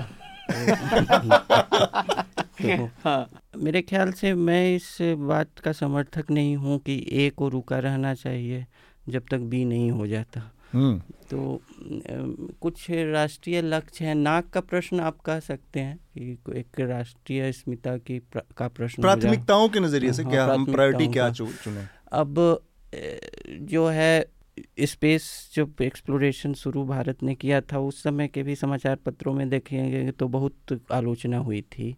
लेकिन आ, अब मून का जो है अब उसके अब जो वैज्ञानिकों से पूछिएगा तो वो कुछ ना कुछ आपको भारत के संबंध में उस कैसे रेलिवेंट है कैसे प्रासंगिक है वो बता ही देंगे हम्म। कि इससे ये फ़ायदा है वो है। चाइना लगा हुआ है। और तो ये तो हमेशा प्रश्न रहेगा कि पहले क्या किया जाए? उससे तो प्राथमिकताओं का जो। आप बता रहे हैं कि ए कर लिया जाए पहले या बी कर लिया जाए। लेकिन एक जो एक सेंस ऑफ़ नेशनल मिशन है उसका भी रोल हो सकता है इसमें। हम्म। अब इस स्पेसिफिक चंद्रयान के बारे में मैं इतना जानता नहीं कि मैं इस स्पेसिफिक पर अपनी राय रखूँ लेकिन जनरल जो आपने बोला आ, जितना मैंने सुना और पढ़ा और देखा है चाँद पे पहुँचने का कुछ अब फ़ायदा है नहीं। इसीलिए अमेरिका ने भी पिछले आई थिंक 48 ईयर्स से कोई यूनो मिशन नहीं भेजा। Apollo thirteen was the last one आखिरी अपोलो थर्टीन उसके बाद तो कोई नहीं। गया क्योंकि वहाँ अगर कुछ वो उन्होंने भेजी थी इतनी मिशन कुछ मिला नहीं कुछ फ़ायदा था नहीं। अब होता क्या है कि जब आप साइंटिफिक एडवांस से एक डिपार्टमेंट में करते हैं उससे बहुत ज़बरदस्त चीज़ें निकल आ सकती हैं। जैसे कि हम आज एग्जिस्ट इसलिए करते हैं क्योंकि यूएस मिलिट्री ने एक तरीका निकालना था और यूएस एकेडमिक सर्कल्स ने भी भाई यूनिवर्सिटीज़ के कंप्यूटर को कनेक्टेड रखने का। हम्म। तो इंटरनेट वहाँ से उभरा। ये यूएस मिलिट्री की देन है बेसिकली और फिर it went on to US universities और फिर दुनिया भर में नेटवर्क फैल गया तो ऐसा भी इवोल्यूशन होता है किसी अनरिलेटेड चीज़ का। मिलिट्री इंटरवेंशंस की वजह से काफ़ी साइंटिफिक इंटरवेंशंस हुए हैं, जिससे हम सबको फ़ायदा हुआ है। मेरे ख्याल से मून पे जाने से ऐसे कोई फ़ायदा है नहीं। कमर्शियल फ़ायदा है अगर इंडिया एक ऐसा हब बन सकता है जहाँ हज़ारों करोड़ों खर्चने के बजाय हम सस्ते टिकाऊ हाँ। में सैटेलाइट भेज सकते हैं तो फिर एक वो बन सकता है। उसके अलावा मुझे इतना आइडिया है ये बहुत ये कोलोनाइजेशन ऑफ़ मून ये सब का भी हाँ, है कि कुछ वो मतलब नॉर्थ पोल पे भी झंडा गाड़ने का वो एक मतलब कुछ यूएस में भी कुछ ऐसा है कि कोलोनाइज किया जाए हाँ, मून कुछ कुछ फैंसी हाँ, आइडियाज़ हम्म। इस तरह। और देशों की प्रतिस्पर्धा उसमें रहेगी कि कैसे कोलोनाइज कर लिया जाए मून को। ये वो ये सब भी है पता नहीं एक्चुअली इफ़ मैं कमेंट जो आनंद बोल रहे हैं ना एक्चुअली जो यूएसएसआर और यूएसए में जो स्पेस रेस थी कि हमने यूरी गैगरिन को पहले भेज दिया आउटर स्पेस में हमने नीलाम को पहले वो पॉलिटिकल कमेंट्री थी कि भाई कम्युनिज्म ज़्यादा बढ़िया है कि कैपिटलिज्म ज़्यादा बढ़िया है? हाँ। तो बाकी दुनिया को इम्प्रेस करना था कि बॉस आप हमारी तरफ़ आओ कि उनकी तरफ़ आओ। अब क्या हो रहा है ये चंद्रयान मेरे ख्याल से मोदी जी बोल रहे मेरी तरफ़ आओ देखो मैं इतना जानता हूँ साइंस के बारे में हालाँकि मैं रेडार को भी क्लाउडी मैंने ऐसा काफ़ी पेला हुआ है। लेकिन खैर तो मुझे लगता है ये सब पॉलिटिकल स्टेटमेंट्स होती हैं। और उनकी रेलेवेंस अलग अलग टाइम में अलग अलग होती है। ये बड़ा अनपॉपुलर एक स्टेट मौका है कि अगर हम चंद्रयान की यात्रा पर इस समय कोई सवाल खड़ा करें मैं इसलिए भी इस सवाल को लाना चाहता मुझे अचानक से याद आ गया 98 में जब न्यूक्लियर ब्लास्ट किया गया था और उस समय ए पी जे अब्दुल कलाम हमारी यूनिवर्सिटी में आए थे इलाहाबाद यूनिवर्सिटी में। और हम लोग उसमें उन उन लड़कों के बीच में खड़े होकर ए पी जे कलाम मुर्दाबाद के नारे लगा रहे थे जस्ट बिकॉज़ क्योंकि उनको हमको उस समय उस आइडियलिज्म में लगता था कि ये तो मानवता के संहार का हथियार कोई बना रहा है ये से। तो इसका समर्थन कैसे कर सकते हैं हम स्टूडेंट वो तो हम नारे लगा रहे थे वो एक, एक वो समय था उस पर्टिकुलर टाइम में। लेकिन आज इस तरह के अनपॉपुलर ओपिनियन के लिए कितना स्पेस है इस लिहाज से भी मैं इस पर एक वो कमेंट जाता है कविता आपकी राय इस पर मैं जानना चाह रहा हूँ ये जो चंद्रयान है और इसकी फिजिबिलिटी और तमाम चीज़ों पर अगर आप कुछ कहना चाहें। शायद ये ये आप प्रायोरिटीज की बात कर रहे थे प्रायोरिटीज तो होनी चाहिए कि गरीबों के पास खाना हो और रोटी, कपड़ा, मकान सब हो, पर पूरी दुनिया तो उस जद्दोजहद में नहीं लगी हुई है। अलग अलग लोग अलग अलग चीज़ों पे काम करते हैं तो इसरो अपना काम कर रहा है और इसका ये औचित्य है कि आप दिखाना चाहते हैं कि थर्ड वर्ल्ड कंट्री है, जो कि चंद्रयान जो है लॉन्च कर सकती है और उससे आपका एक, आपको लगता है कि आप इंटरनेशनली लोग आपके बारे में बात करेंगे और वोट मिलेंगे आपको? इसके अलावा इसका क्या औचित्य आप कुछ अनोखा नहीं निकालने वाले हैं। जी। स्निग्धेंदु देखिए इस पर मुझे अभी भी थोड़ा मतलब I am yet to develop my opinion और लाइक दैट सो जिसमें मेरा ज्ञान ज़्यादा नहीं है उसके बारे में कुछ बोलना लगता है ठीक बात है। कविता, हम फिर से उसी बात पर वापस आ रहे हैं और इसमें एक दो चीज़ें और उस पर रह गई हैं जो बात करने के लिए, जो तबाही हम कुल्लू, मनाली और मंडी के इलाके में देख रहे हैं। केदारनाथ की घाटी में एक बड़ी आपदा हम लोगों ने देखी थी और उस समय ये बहुत बड़े पैमाने पर यह बहस शुरू हुई थी और फिर अचानक से वो बहस ख़त्म हो गई और एकदम उसकी उल्टी गतिविधि दिखने लगी हमको और पहाड़ों में फोर लेन, हाईवे और इन सब की बातें होने लगी। लेकिन हम देख पा रहे थे कि जब केदारनाथ की त्रासदी हुई थी, जो ट्रेजडी शुरू हुई थी तो उस समय भी ये हमने देखा था कि जो मैं बता रहा था कि माइथोलॉजिकली या जो धार्मिक नज़रिए से जब लोग चारधाम यात्रा पर जाते थे हमारे यहाँ तो वो एक तो उस उम्र के लोग होते थे जो, जिन्होंने जीवन में बहुत कुछ देख लिया था और जीवन के उन तमाम से पार होके और आखिरी वक्त में वो थी कि अब जा रहे हैं या तीर्थ यात्रा करने और वहाँ से आएँगे ना आएँगे। मैंने ऐसे भी लोगों के बारे में सुना कि जो अपनी तेरहवीं गाँव में करवा उरवा के जाते थे कि शायद उसके बाद वापसी ना हो। ये कॉन्सेप्ट था वहाँ पर। लेकिन जब त्रासदी आई केदारनाथ की तो हमने वहाँ पर देखा कि लोगों ने वहाँ पर हनीमून सूट्स बना रखे थे वहाँ पे। और बड़ी अजीब अजीब स्थिति थी कि नीचे के इलाकों में जहाँ पर वो उनके रहने वाले रुकने वाले स्थान थे, या जो धर्मशालाएँ जहाँ पर हुआ करती थी ट्रेडिशनली और उसके ज़िक्र बड़े अच्छे अजीब अजीब जगहों से मिलते हैं, जो जिम कॉर्बेट की राइटिंग्स है, उसमें उसका ज़िक्र है चार धाम यात्रा के बारे में, कहाँ, यात्री कहाँ कहाँ रुकते थे, और क्या क्या ऐसे। खैर, वो तो एक अलग चीज़ हुई। तो उसमें उन चीज़ों का ज़िक्र आता है कि ऐसे ऐसे हनीमून सूट्स हैं, वहाँ पर लोग हनी वो जा रहे हैं और पिकनिक टाइप भी स्थितियाँ हैं। लोग छोटे छोटे बच्चों को लेकर वहाँ पर छुट्टियाँ मनाने जा रहे हैं। एसी सूट्स और ये सब चीज़ें जिस जिस इलाके में, जिस हाइट पर बना है केदारनाथ, वहाँ से नीचे भी अगर आए, हम हज़ार फिट नीचे, दो हज़ार फिट नीचे तो ज़रूरत नहीं। इतने तरह के कंस्ट्रक्शन है वहाँ पर, इतने बड़े पैमाने पर कंस्ट्रक्शन है। ये ये चीज़ों की वहाँ पर एक तो ज़रूरत है क्या? और इन, अगर हम इन इतने बड़े पैमाने पर उस उस दुर्गम इलाके में कर रहे हैं तो फिर ये दिक्कतें, ये समस्याएँ और इस तरह की त्रास्तियाँ बार बार आती ही रहेंगी।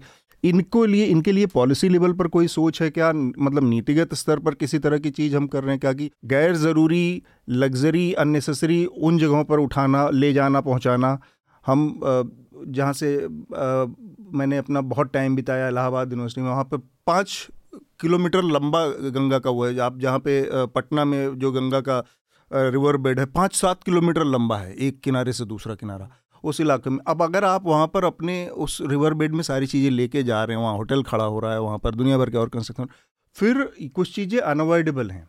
कुछ चीज़ें आप उसको फिर जब नदी अपने रास्ते पर लौटेगी कभी वो एक किलोमीटर उस तरफ़ से बह रही है कभी एक किलोमीटर कुल्लू मनाली में हुआ था ना वो जब कमलनाथ ने अपना जो होटल बनाया था हाँ। उसको हाँ। वो एनवायरमेंट मिनिस्टर जब थे हाँ तो उन्होंने अपनी पोजीशन लेके बनाया बना लिया एक्सटेंड फिर रिवर ने बोला अच्छा ये तेरी पोजीशन कैबिनेट में मेरी पोजीशन तो यहाँ पर है तो मेरी कैबिनेट इंद्र इंद्र दरबार में उसका पूरा होटल लेके चले गए। लेकिन actually you know we can go to the panel but आप जो थे एक चीज़ मैं आपसे डिसग्री करूँगा अतुल कि चार धाम यात्रा ज़रूरी नहीं है कि वहाँ पर सिर्फ़ लोग अपने मरने तक मतलब जाए। जब हम बच्चे थे हम गौमुख हुआ है क्योंकि ट्रैकिंग के लिए जाते आई थिंक ट्रेडिशनली ये जो जो भी होली प्लेसेस थी या रिवर थे इकोनॉमिक एक्टिविटी उनके आसपास होती थी। सब पैसा वहाँ देते थे वहाँ से खाना होता था उसके आसपास फिर फूल बेचने वाले होते थे। जैसे एक अस्पताल इकोनॉमिक एक्टिविटी का सेंटर होगा। हम्म। आसपास फिर वहाँ पर नर्सिंग कॉलेज आएँगी केमिस्ट शॉप्स आएँगी रिक्शे वाले आएँगे एन आएँगी जैसे जो हमारे होते हम्म। वहाँ पर वो ब्लैंकेट खाना खिला रहे हैं। तो ये जो धाम है वो भी इकोनॉमिक एक्टिविटी का सेंटर बन गए अब वहाँ लोग चाहे अपना बुढ़ापा मनाने आए कि हनीमून मनाने आए वो उसको एक इकोनॉमिक एक्टिविटी की वजह की नज़रिए से देखना चाहिए हम्म। और अकॉर्डिंगली रेगुलेशन होना चाहिए। आई आई डोंट थिंक जज करना चाहिए कि वहाँ क्यों आ रहे हैं लोग। चाहे वो बच्चा पैदा करने आए कि मरने आए हमें क्या? हम्म हालाँकि मेरा मेरे मतलब मेरे नज़रिए से केदारनाथ की यात्रा के उसमें आ, उसका एक बहुत बहुत डिस्टिंग बहुत स्पेसिफिक मोटिव है अगर आप उस यात्रा में जा रहे हैं। और आप अगर लेंस डाउन जा रहे हैं और आप कुल्लू मनाली जा रहे हैं तो वो एकदम डिस्टिंग डिफरेंट पर्पज़ है। तो लेकिन वो पर्पस से ज़्यादा इंपॉर्टेंट है कि वहाँ पर आप बना क्या रहे हैं। कंस्ट्रक्शन क्या है और वो उस कंस्ट्रक्शन में किस तरह की चीज़ों की ज़रूरत है हमें उस पर मेरा सवाल था कविता? 2013 में आपदा आई वो मेरा सबसे पहला असाइनमेंट था। जी। और मैंने आपदा ही कवर किया उसके बाद। तो उसमें हमने देखा कि केदारनाथ पूरा तबाह हो गया रामबाड़ा करके एक पड़ाव पड़ता था केदारनाथ के रास्ते में पूरा तबाह हो गया। कम से कम बीस हज़ार लोगों के आसपास इतनी इतने लोगों की मृत्यु हुई होगी। ऑफिशियल डेटा बोलता है चार हज़ार के आसपास लेकिन एक्चुअली अनऑफिशियली बीस हज़ार से ज़्यादा लोगों की डेथ हुई थी। उसके बाद जो हमने देखा वो बहुत ही इंटरेस्टिंग और डिसअपॉइंटिंग है क्योंकि आ, उसके बाद ये 2013 की बात है और उसके बाद मोदी गवर्नमेंट का काम शुरू हो गया और वो बहुत ज़्यादा बिग इंफ्रा प्रो है हम्म। वो चाहते हैं कि बड़ी चीज़ें दिखे मतलब बड़ी पिक्चर दिखनी चाहिए बड़ा मेगा प्रोजेक्ट्स उनका एक मोटिव है हम्म। तो केदारनाथ धाम का जब रिकंस्ट्रक्शन हुआ स्टार्ट तो ये कहा जा रहा था कि ये मोदी जी का पेट प्रोजेक्ट है जैसे सारे ही मेगा प्रोजेक्ट्स उनके पेट प्रोजेक्ट होते हैं चाहे वो रोड बने चाहे चार धामों की बात हो उसके बाद हमने देखा कि केदारनाथ में जो रिकंस्ट्रक्शन हुआ उसमें ब्लास्टिंग तक की गई है उस इलाके में। जी जी। हमने क्या सीखा? मतलब आप सोचिए कि जिस जगह पे हम कह रहे हैं कि संवेदनशील इलाका है कॉम्प्लेक्स इलाका है हिमालय क्षेत्र है यहाँ पे कम से कम लोग आए या फिर कम से कम छेड़छाड़ हो हम वहाँ हमने हेवी मशीनरी ट्रांसपोर्ट की वहाँ पर ब्लास्टिंग वहाँ पर हुई है। आज के दिन आप केदारनाथ जाएँगे तो आपको दिखेगा कि कैसा भव्य बन चुका है रिकंस्ट्रक्शन हो चुका है। तो हमने क्या सीखा? मतलब हम यही कहेंगे कि आ, हम वापस हम और पीछे गए हैं त्रासदी के बाद 2013 के बाद। हमने कुछ ये नहीं सोचा कि हम थोड़ा बदल दें अपने अपने डेवलपमेंट या अपने कंस्ट्रक्शन के तरीकों को इन जगहों के। और दूसरी बात मुझे लगता है कि जो सरकारें हैं हमारी उनका जो उनमें कोई लीडरशिप है ही नहीं जो ये समझे कि हम अलग अलग तरीकों से इकोनॉमिक डेवलपमेंट कर सकते हैं। सिर्फ़ एक टूरिज़्म या फिर एक रिलीजियस टूरिज़्म क्योंकि वो चल रहा है सिर्फ़ वही ज़रूरी नहीं है कि इकोनॉमिक डेवलपमेंट का तरीका हो। वहाँ तक तो हमारी सोच गई ही नहीं है। आप जितने भी हिमालय क्षेत्र देखिए वहाँ पे आपके इलाके बिल्कुल डिसाइडेड है कि शिमला में मनाली में कुल्लू में नैनीताल मसूरी यहीं जाते हैं लोग ज़्यादातर। हम्म, हम्म, लेकिन हिमालय क्षेत्र तो बहुत बड़ा है आप छोटे छोटे भी तो अ, पड़ाव बना सकते थे लोगों के लिए। कि वो समझे कि अच्छा हम इन जगहों के अलावा और जगह भी जा सकते हैं अगर हमको टूरिज़्म ही करना है तो। तो हमने उस तरफ़ भी दिमाग नहीं लगाया हमने हम, अपना। हमने सोचा है कि हमारा इकोनॉमिक डेवलपमेंट जो है यहाँ से हो रहा है हमें पैसे मिल रहे हैं टूरिज़्म हमारा फोटे है। इसी इसी को बढ़ाएँगे और इन्हीं जगहों पे बढ़ाएँगे और कुछ नहीं सीखेंगे हम। हम्म। ये है सच्चाई। आनंद कुछ और इसमें आपको जोड़ना है ये जो पूरा फ्लडिंग की नहीं बात की आपने वही उसी पे मैं अच्छा, इस हाँ। उस पे ही आना है ये कंटिन्यू इसके बाद क्योंकि अभी दिल्ली वाला जो हिस्सा उस पर हमें बात करनी है क्योंकि दिल्ली में इतनी स्थिति तबाह खराब है जो फ्लड प्लेन की स्थिति है जो यमुना के वो बड़ी अ, उस पर इंक्रोचमेंट बहुत ज़्यादा उस पर इतने बड़े बड़े कंस्ट्रक्शन है उस पर खेल गाँव बना हुआ है उसमें अक्षरधाम बना हुआ है उसमें एक पूरा का पूरा पूरा डेपो जो है हाँ वो डीटीसी का डेपो बना हुआ है उसमें होना था हाँ। ऑन रिकॉर्ड शीला जी ने बोला था कि टेम्पररी है वो टेम्पररी उन्होंने उस समय जब कॉमनवेल्थ की तमाम बहस चल रही थी तब ये कहा गया था कि ये टेम्पररी डिपो है उसके बाद हट जाएगा। वहाँ पर बेसिकली आठ लेन का मतलब चार और चार आठ लेन का अ, एक हाईवे उस फ्लड प्लेन में बन गया कॉमनवेल्थ गेम के दौरान जो कि आपको राजघाट के पीछे पीछे पीछे पीछे सीधे लाल किला तक ले जाता है। ये सारी चीज़ें हैं इंक्रोचमेंट का। तो उस पर भी हम बात करेंगे लेकिन आपकी पहले मैं चाह रहा था कि जो इस पर कोई और कोई पॉइंट्स हो। तो दिल्ली एक, एक हाँ। और इस पर था अतुल हाँ। ये जो टेम्परेचर का है ना ये I think by and large हम भी बदल गए जैसे मोदी जी ने बोला था। थोड़ा हम भी हम्म। बदले हम लोग को अब ज़्यादा लगता है। लेकिन आई थिंक उससे थोड़ा बहुत सच है क्योंकि मैं देहरादून में पला बड़ा हूँ। सेवेंटीज़ और एट्टीज़ में हाँ। अ, मुझे कभी याद नहीं कि ठीक है बच्चों को तो वैसे भी इतनी डिस्कम्फर्ट नहीं होती वो कहीं भी सो जाते हैं लेकिन बच्चा भी नहीं था मतलब बारह चौदह पंद्रह साल तक तो हम मतलब समझ बच्चे तो नहीं थे। अ, मुझे ये नहीं याद कि मेरे मदर या फादर पसीने से लथपथ होते थे एसी नहीं था घर पे। आज आप देहरादून में गर्मियाँ एसी के बिना कैसे गुजार सकते हैं? हम बाहर सोते थे कई बार वो खाट बाहर डाल के सोते थे। मसूरी में तो पंखे भी नहीं होते थे भी नहीं होते क्योंकि हाँ। हमारे जो नेबर थे उनका एक फ्लैट था मसूरी में। आज आप मसूरी में जून में जाए मई जून में आपको एसी की ज़रूरत पड़ेगी। तो आई थिंक ये तो हर जगह एक ऐसा हो गया है एक्चुअली ये ये जो ग्लोबल ये जो ये कम समय में ज़्यादा बारिश वाला इसका सीधा सीधा लेना देना इसी से है ना कि जो बता रहे कि जो डेढ़ डिग्री टेम्परेचर जो दो हज़ार तीस तक उनतीस अट्ठाईस उनतीस तक बढ़ना है बढ़ रहा है। हम्म। इसकी वजह से मतलब जो वेपराइजेशन के बाकी जो वो सब बहुत ज़्यादा हो रहा है और बहुत ज़्यादा बारिश अचानक से हो जा रही है कुछ इलाकों में कुछ इलाकों में एकदम सूखा पड़ा है तो ये पूरा पैटर्न चेंज हो गया। टॉरेंशियल रेन जो है ये ये जो कुल्लू मनाली में जो दिख रहा है कि अचानक से बहुत ज़्यादा वो उसकी वजह से ही है। दिल्ली की बात कर लेते हैं अभिनंदन आपने दिल्ली को बहुत करीब से लंबे समय से देखा है। जिस तरह का फ्लड प्लेन का इलाका जो, जो फ्लड प्लेन है यमुना का वहाँ पर तब से लेकर एक हम अ, हमारे पास एक मैप आया जो 2005 का है। तेईस में तो स्थिति और ख़राब हो गई। 2005 में जो हाई कोर्ट में दाखिल किया गया उसमें बहुत सारे रेड स्पॉट हैं कि ये सारे इलाके एक्सटिंक्ट हो चुके हैं फ्लैट प्लेन से। मतलब कि वहाँ पर कुछ ना कुछ परमानेंट स्ट्रक्चर तो एक तो ये कि हम खुद उस नदी के रास्ते में घुसे चले जा रहे हैं घुसे चले जा रहे हैं। और फिर ये भी बात हो रही है कि जब नदी वापस आती है किसी भी मौके पर बारिश पानी लेके या बाढ़ का पानी लेके तब फिर ये सारी बातें हो जाती हैं कि एक एक तो मीडिया के नज़रिए से भी मैं बात जानना चाह रहा हूँ कि मीडिया घुस घुस कर यहाँ तक गले तक पानी दिखा रहा है। लेकिन आप कहीं से भी ये चीज़ नहीं समझ पा रहे हैं कि कोई रूट कॉज की बात कर रहा हो कि खाली समस्या के सुधार इसका इसके समाधान की तरफ़ कहाँ से जा सकते अच्छा, हैं? आपने जो बताया मैंने सारे कवरेज देखी और हमने हफ़्ता में भी इस पर बात की थी। हम्म। सबने आप आप और जो एरिया है वहाँ पर पीछे फ्लाईओवर नीचे आ रहा है। एक्चुअली वो सूखे पर भी खड़े होकर दिखा सकते सकते थे पानी है। हाँ। लेकिन वो थोड़ा ड्रामेटिक लगता है अगर वो खुद पानी में चले जाए। हाँ। लेकिन किसी ने वो मैप नहीं दिखाया जिसका आप ज़िक्र कर रहे हैं कि 1890 से लेके 2023 तक फ्लड प्लेन मतलब कहाँ कहाँ तक कंस्ट्रक्शन चालू है धीरे धीरे कैसे बढ़ रहा है। वो मैप भी कोई दिखा दे तो अच्छा रहेगा मतलब लेकिन वो किसी ने दिखाया नहीं है। तो ये जिस मैप की बात हो रही है अर्बन उसकी जो बात हो रही है इसमें थोड़ा सा दिल्ली मास्टर प्लान ही दिखा दें। मास्टर प्लान दिल्ली हाँ। मास्टर प्लान दिखा दें कैसे हर डेकेड मास्टर प्लान में आज भी दिल्ली का मास्टर प्लान आप देखें उसमें बहुत सा जो फ्लड प्लेन आज के भी मास्टर प्लान में उस पर कंस्ट्रक्शन है। हम्म, ठीक बात।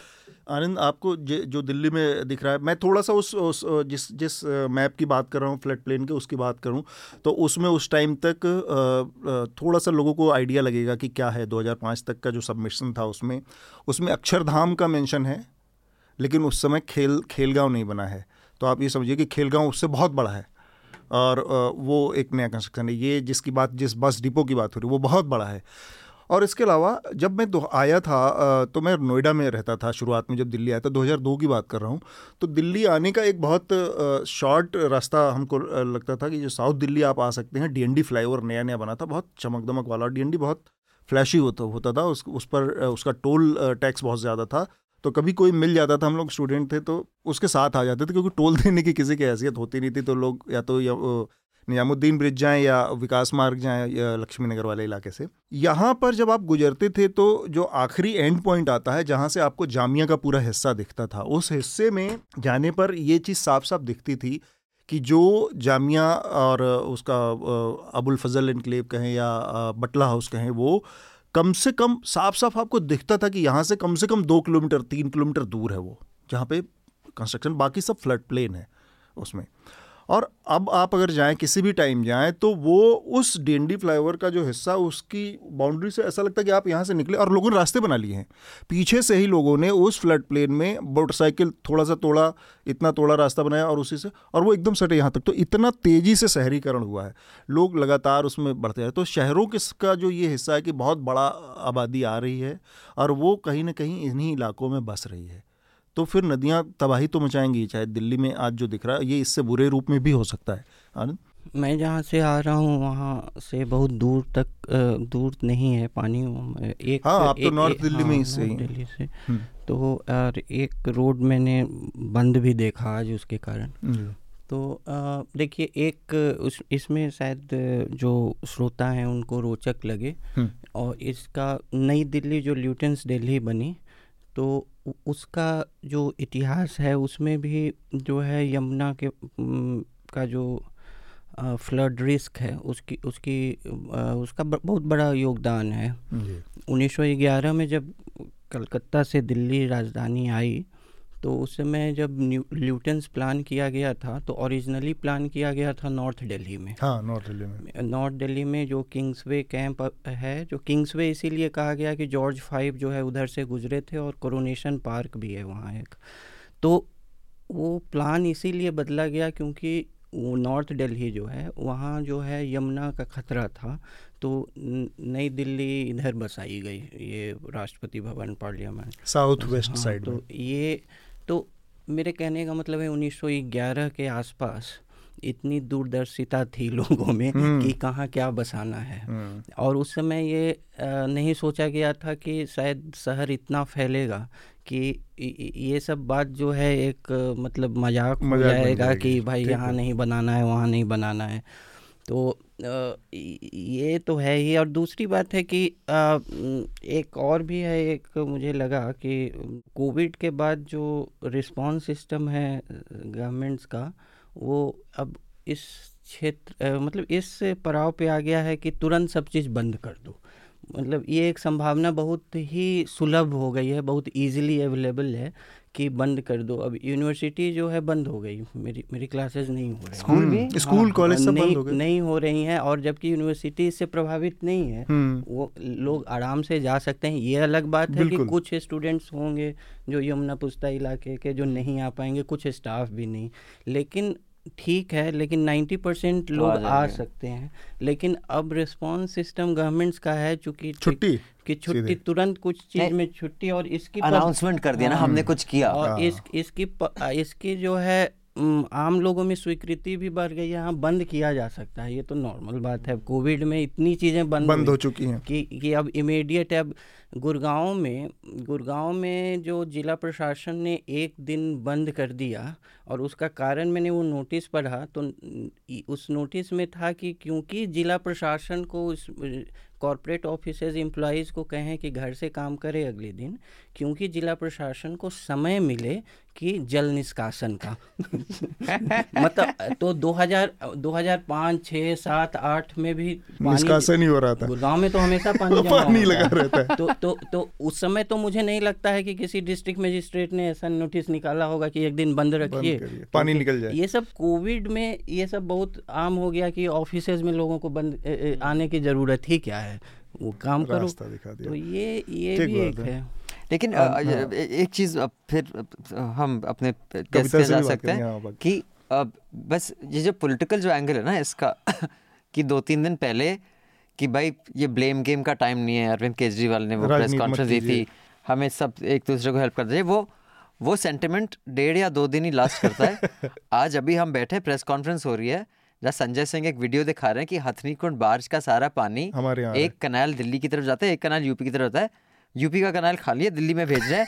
देखो जवाब दो अनुराग ठाकुर अमित शाह जवाब दो। और और यू नो राजनीति चाहे कितनी भी कॉम्बैटिव हो दुश्मनी नहीं होनी चाहिए क्योंकि हाँ। जब आपदा आती है ना सबको एक साथ मिलकर काम करना पड़ता है अब हम्म। कल अरविंद केजरीवाल ने एक प्रेस कॉन्फ्रेंस दी थी कि मैंने अमित शाह को एक पत्र लिखा है कि वह मनोहर लाल खट्टर को बोले कि ऐसा करें बॉस आप दिल्ली में हो अमित शाह दिल्ली में मनोहर लाल खट्टर गुड़गांव में फ़ोन उठा के सीधे लेकिन नहीं क्योंकि इतना जब कट्टी हो जाए ना जब इतना जी तुम मेरे दुश्मन हो तब बात नहीं हो सकती नहीं तो मतलब तीन एडल्ट मिल के अब अब, अब हमारे नेबरहुड में देखिए उस दिन जब यहाँ पानी आया था आप शायद थे नहीं वीकेंड को इस बिल्डिंग में और सात बिल्डिंग वाले सब नीचे आ गए थे। अब मैंने इन दोनों को लड़ते हुए देखा कई बार पार्किंग पार्किंग को लेकर। लेकिन उस दिन सब साथ मिलकर फिगर आउट करते पंप कहाँ लगाना है ताकि घरों में पानी ना घुसे। तो उसमें क्या है ना वही जब आपदा में अवसर ढूँढने लगते हैं लोग तो ये समस्याएँ आती रहती हैं। ये अवसर जैसे हाँ। जो रोज़मर्रा समस्या में कुछ चीज़ें प्राथमिकताएँ होनी चाहिए जैसे वाटर सप्लाई बंद कर रखा है कई इलाकों हाँ। में मोटर से पानी नहीं भर रहा है जिससे हाँ। बहुत समस्या है ऐसे भी इलाकों में जहाँ कोई जल जमाव का की समस्या नहीं है हाँ हाँ वहाँ पानी ही नहीं आ रहा है और और जो मुख्यमंत्री ने कहा है कि एक दो नींद नहीं आएगा और कोई कोई बोल रहा है उसको बढ़ा चढ़ा कर तो बोलेगा ही अतिशयोक्ति भारतीयों की आदत है। तो वो बोलेगा कि ए, कोई कोई बोल रहा है अभी पाँच दिन पानी नहीं आएगा इससे बहुत पैनिक है। कुछ लोग कुछ लोग हाँ, रात में बैठ के इंतज़ार कर रहे हैं कि ऐसा ना हाँ, सुबह हम उठे और घर में पानी, पानी नहीं इससे बहुत पैनिक है हाँ, लोगों में। लेकिन टेलीविज़न ये रोल निभा रहा है? टेलीविज़न मिस इन्फॉर्मेशन इस तरह की दे रहा है कि घरों में आपके पानी घुस सकता है रात में। नहीं अब पानी नहीं आ रहा है ना पानी मतलब मतलब सप्लाई दो दिन शायद पानी। की नहीं आए क्योंकि वाटर ट्रीटमेंट प्लांट्स जो हैं बंद किए जाए और तो हम्म। अब इससे भी बहुत पैनिक है लोगों में कि ज़बरदस्ती का पानी जो है वो होल्ड कर रहा है अब ये शहरों की अलग अलग समस्याएँ हैं। कविता आपको कुछ जोड़ना है? आप अब कमोबेश देहरादून भी और नैनीताल भी दिल्ली समझिए। जो मुझे लगता है ना ये सिर्फ़ दिल्ली की समस्या तो है नहीं। ये इंटरकनेक्टेड है सब चीज़ें। अब वो यमुना निकल रही है उत्तराखंड से हरियाणा वगैरह होते हुए पहुँच रही है दिल्ली। ऊपर ही जब अपना सारा हिसाब किताब आपने खराब कर रखा है तो नीचे क्या ही अच्छा होगा। अब वो पॉलिटिक्स तो उसका पार्ट बनेगी मतलब ये है ना, जो आप क्लाइमेट चेंज की बात कर रहे हैं, कि 1.5 सेल्सियस जो है वो टेम्परेचर बढ़ेगा, वो तो हम एवरेज मान रहे हैं। हिमालय क्षेत्र में उससे कई ज़्यादा बढ़ेगा, क्योंकि हमारा एल्टीट्यूड हाई है, और हिमालय है, इसीलिए मौसम है यहाँ का।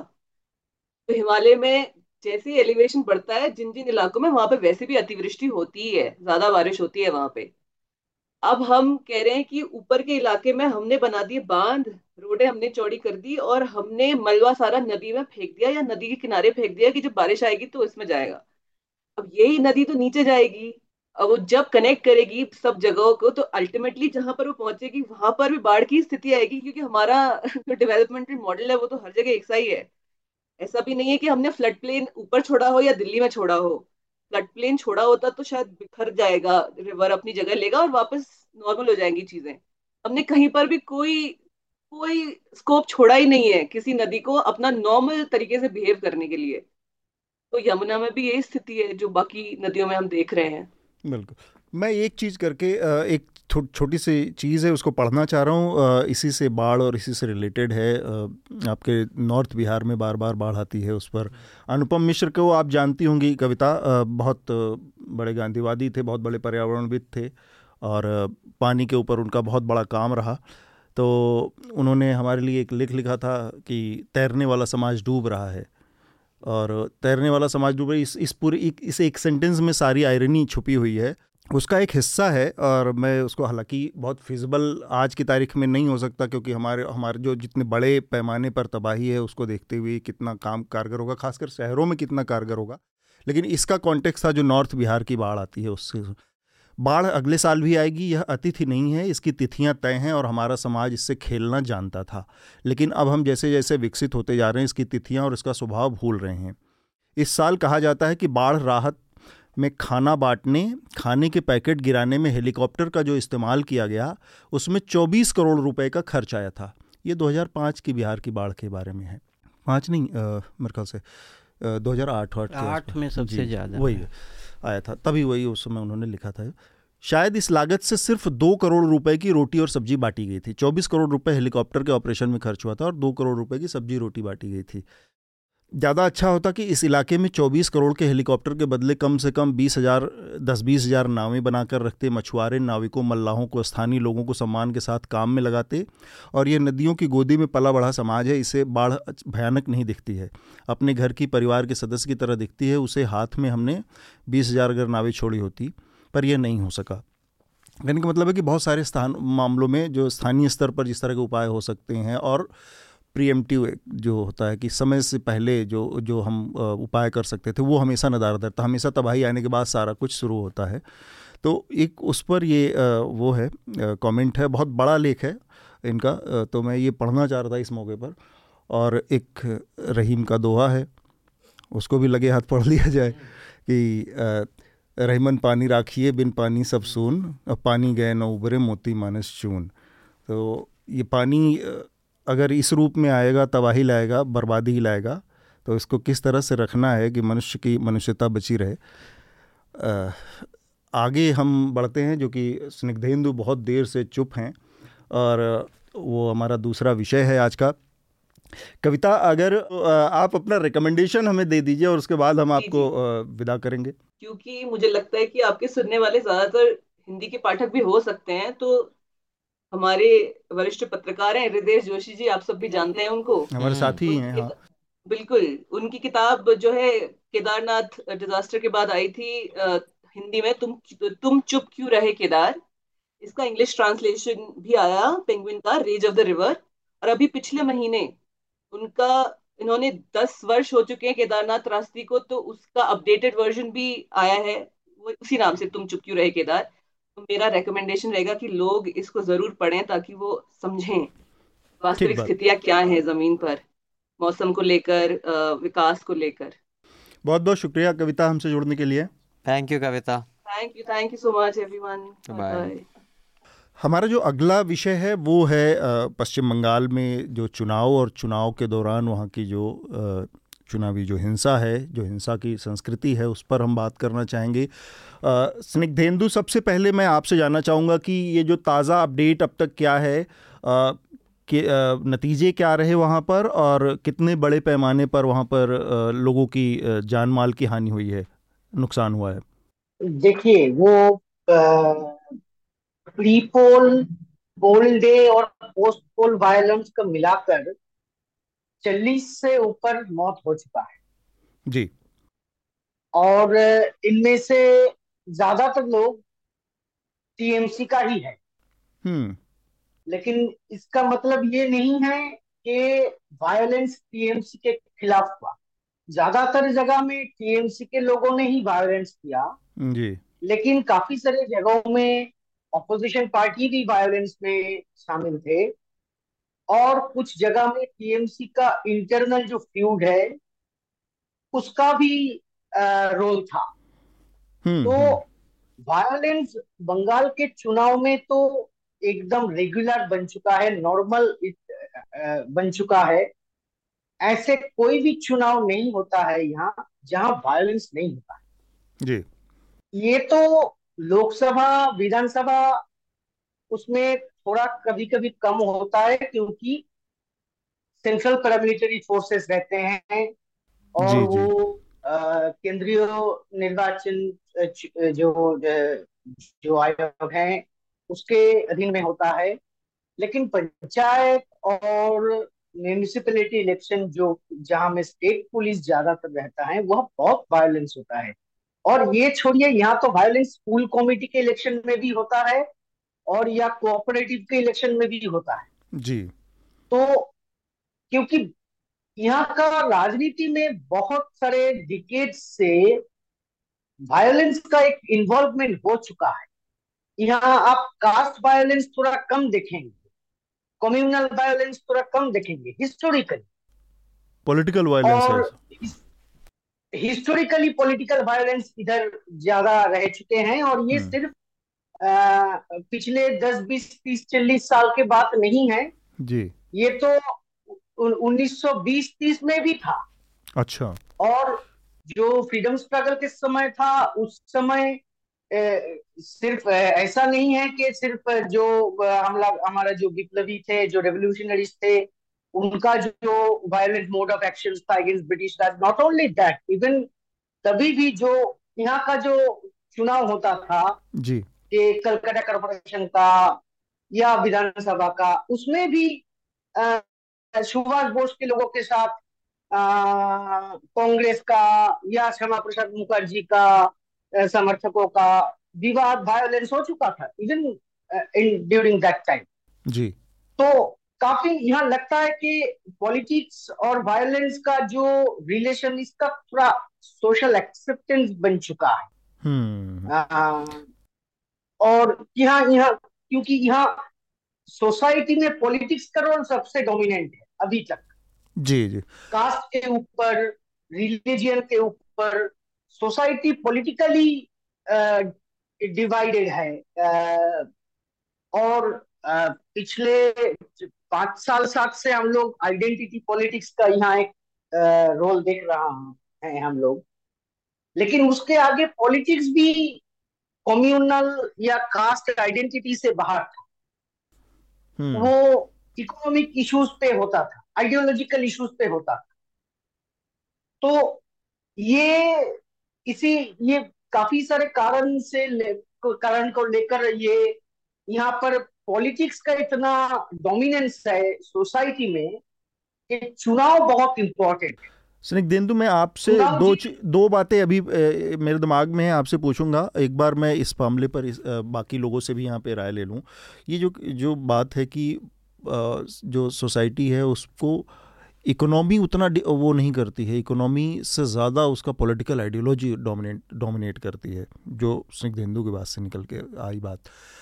ये मतलब हमने अलग अलग जगहों पर देखा है कि एक जगह पर जब जब इकोनॉमिक इंटरेस्ट आपके हो जाते हैं, आ जाते हैं और ख़ासकर नाइन्टीज़ के बाद, जब जब ओपन मार्केट शुरू हो गया और लोगों के एस्पिरेशंस दूसरे तरह के हो गए, तब इस तरह की चीज़ें एक तरह से बैक बर्नर पे चली गई पिछड़े की मतलब लोगों का पॉलिटिकल इन्वॉल्वमेंट उस लेवल का नहीं है कि लोग वहाँ पे चुनाव है जब तक, तब तक लोगों ने चुनाव लड़े वो बाकी टाइम पे उनकी प्रायोरिटीज़ दूसरी हैं, दूसरे तरह के स्पेशन है करियर है बिज़नेस है, बहुत सारी चीज़ें। और देश के अपने, मैं अपने हिस्से की बात करूँ जहाँ पे पूर्वांचल का इलाका या बिहार में जहाँ पे, जहाँ की खबरें हम देखते आए कि लगातार नाइन्टीज़ में इस तरह की चीज़ें बहुत ओवरटली लोग पॉलिटिक्स में इन्वॉल्व रहते थे वायलेंस होता सब कुछ था। फिर वो धीरे धीरे धीरे धीरे ख़त्म हो गया और थोड़ा सा उसमें पॉलिटिकल विल की भी बात कहें रिफॉर्म की भी बात करें इलेक्शन कमीशन का रिफॉर्म हुआ ये सारी चीज़ें हुई। उसके बावजूद बंगाल अनटच्ड कैसे है? कोई इस तरह की चीज़ मतलब समझ में नहीं आती बात की। आप नाइन्टीज के बात कर रहे हैं और नाइन्टीज से तो यहाँ वायलेंस बढ़ गया। जी जी। वो नाइन्टी एट में तृणमूल कांग्रेस का जन्म हुआ और उसी 98 से 2001 तक तीन साल बंगाल के सबसे वायलेंट फेजेस में था। वहाँ बंगाल का जो साउथ वेस्टर्न पार्ट है बांकुड़ा बर्धमान, मेदिनीपुर, हुगली, ये सब जिलाओं को लेकर यहाँ तृणमूल तृणमूल उस समय बीजेपी के साथ था। वो तृणमूल बीजेपी के साथ सीपीएम का जो वायोलेंट कॉन्फ्रंटेशन हुआ उसमें तो सौ से ज़्यादा लोग मारे गए। सौ मतलब दो सौ से ज़्यादा लोग मारे गए उन तीन सालों में। क्योंकि आफ्टर ऑल कार्डर तो वही है ना जो फ्लोटिंग कार्डर मतलब सीपीएम वाले ही तो मतलब इस तरफ़ आए और कार्डर वही है सेम बट लोग तो वही हैं मतलब पार्टी बट एक्चुअली जो आप पूछ रहे हैं ना वो मैंने एक आई थिंक हमारे हफ़्ता में जो मोनिदीपा आई थी और वायर पे भी मैंने पढ़ा मैंने दो चार जगह पढ़ा एक बहुत इंटरेस्टिंग डायग्नोसिस है सारे जो बंगाल से कॉरेस्पॉन्डेंट्स हैं। दो चीज़ें हैं एक तो वहाँ जो चुनाव लड़े जाते हैं असेंबली चुनाव में भी वायलेंस हुआ था वहाँ हाँ. पर और एक तो यहाँ पर रिकॉर्ड नंबर ऑफ़ अनअपोज अगर और किसी स्टेट में अनअपोज होते तो मतलब डेमोक्रेसी खतरे में लगती Bengal gets away with lot हालाँकि यूपी में भी हुआ ये चीज़ लेकिन वायलेंस नहीं हुआ। जैसे वहाँ पर एक तो पॉलिटिकल पार्टी लड़ती है चुनाव ग्राउंड लेवल तक। इंडिविजुअल या स्ट्रांग मैन नहीं लड़ता। तो पार्टी बहुत कनेक्टेड है और लोगों का खाना पीना पार्टी से रिलेटेड है। It is an economic issue आप जिस पार्टी में हैं वो डिसाइड करेगा आपके घर में खाना आता है कि नहीं आता। आपको पैसा मिलता है कि नहीं? आप, तो आपका अगर अगर तो fighting- इंदिरा आवास योजना का फ्लैट मिलेगा घर मिलेगा घर मिलेगा। आप किस पार्टी के हिस्से हैं? फिर मिलेगा। इनफैक्ट मनीषा बोली थी जब आप आप बंगाल गए थे कि अब तो सिर्फ़ मनीषा और। मेघनाथ। मेघनाथ गए थे। वहाँ पर आप गाँव में जाओ आपको पता चल जाता है जो रूलिंग पंचायत है उसके सरपंच कौन है? आपको पूछना नहीं पड़ता कौन सा घर किसका है। जिस घर में ठीक ठाक कंस्ट्रक्शन हुई है वो क्योंकि आपको डायरेक्ट एक्सेस चाहे खाना हो चाहे छत हो वो किस पार्टी से ताल्लुक तो they are fighting for the livelihood literally और दूसरा मेरा थियोरी था जो हाफ़ सीरियस हूँ। मैंने बोला था किसी को करना चाहिए कि मोनित ने बोला था कि ये तो एक कारण है हम्म, क्योंकि कल्चर है हर चुनाव में खूब वायलेंस होता है यहाँ पर। तो मैंने बोला जब मैं डीयू में था ना सब लोग होली का वेट करते थे चाहे अपनी पर्सनली एनिमिटी निकालनी है।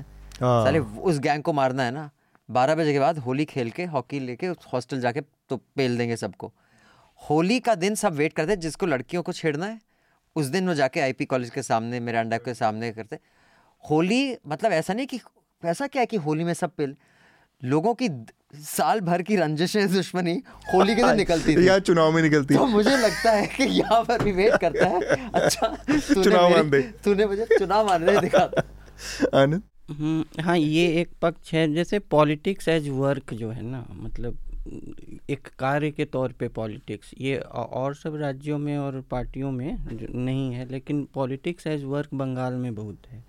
कि वो साल भर एक फॉर्म ऑफ़ एम्प्लॉयमेंट है एक फॉर्म ऑफ़ और जो स्टेक्स हैं वो लोएस्ट जो वर्कर है उसके भी बहुत जुड़े हुए हैं। हम्म, ऐसे जैसे आपने कहा बिहार में राजनीतिक हिंसा जो है वो बूथ लूट तक ही थी। जैसे कि बड़े बड़े जो बाहुबली थे उनको उनको कॉन्ट्रैक्ट दिया जाता था कि इस बूथ को ऐसे लूटो ये करो।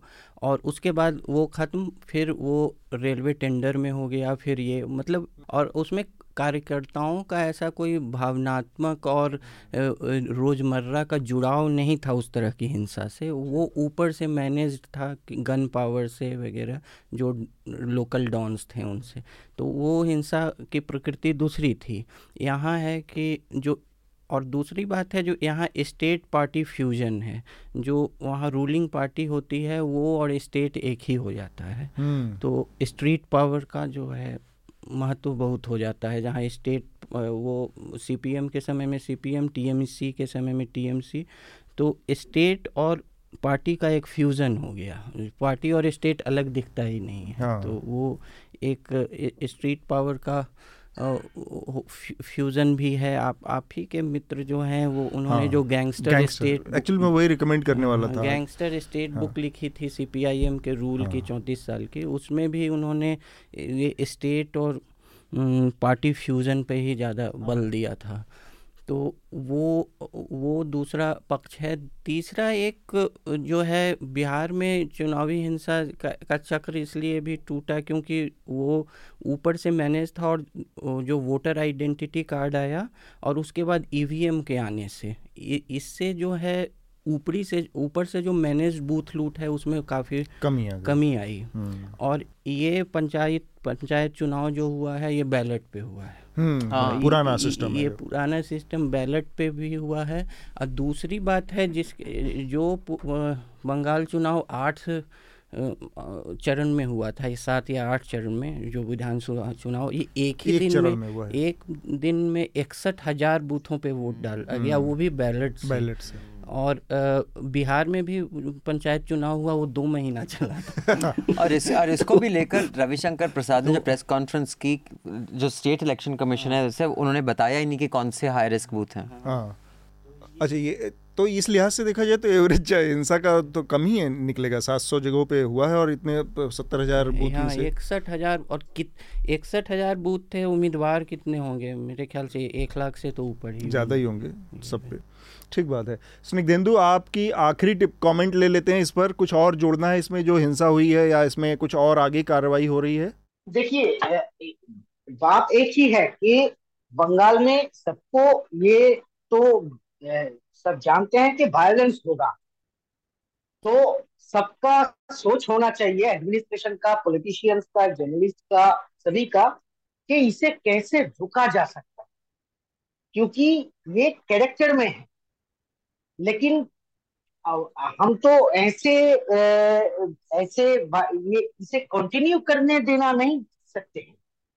तो हम सबको मिलकर सोच के ये कुछ रास्ता निकलना पड़ेगा कि इसे हम कैसे रोक सकते हैं। एक बात तो ये है, जैसे कि वो अभी बोल रहे थे कि एक दिन में चुनाव हुआ अब ये तो रेसिपी फॉर डिजास्टर जहाँ लोकसभा, विधानसभा में सात आठ चरण में चुनाव होता है, इतना सेंट्रल फोर्स रहता है, फिर भी वायलेंस होता है।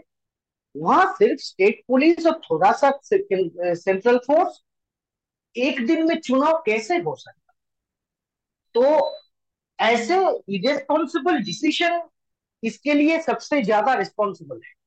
ये पूरा वायलेंस के या बहुत कम होता था, कुछ तो होता था ज़रूर, लेकिन बहुत कम होता था। इतना लोगों का मौत हम लोगों को देखना नहीं पड़ता।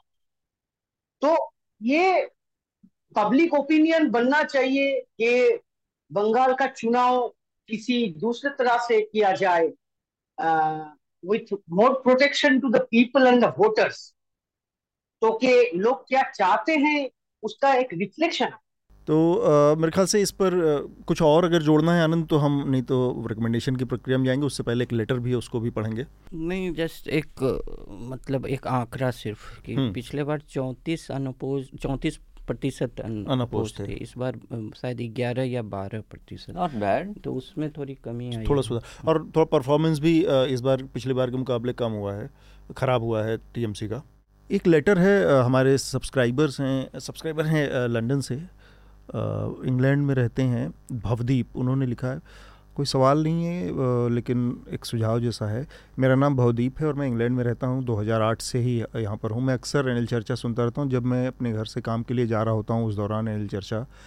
कई बार आप ज़िक्र करते हैं कि देश का कानून, पॉलिटिशियन और देश की पॉलिटिक्स के बीच में कोई अगर पिस रहा है तो देश का दबा कुचला वर्ग, ये वर्ग तब तक दबा कुचला रहेगा जब तक देश का कानून कछुआ की चाल से। बेसिकली इस पूरे लेटर में इनका ये है कि जो जो हमारा जस्टिस डिलीवरी सिस्टम है हिंदुस्तान में वो बहुत वीक है और कम काफ़ी हद तक ये बात सही भी है क्योंकि डिलीवरी जो जस्टिस डिलीवरी सिस्टम है हम्म। उसमें उसकी जो लेथार्जी है या उसमें जो जितना लंबा खिंचता रहता है थकाऊ है प्रक्रिया पूरी वो कहीं ना कहीं बहुत सारी समस्याएँ अलग से पैदा करता है उनकी ही भाषा में बताइए अंतिम हाँ। पैराग्राफ पढ़ दीजिए।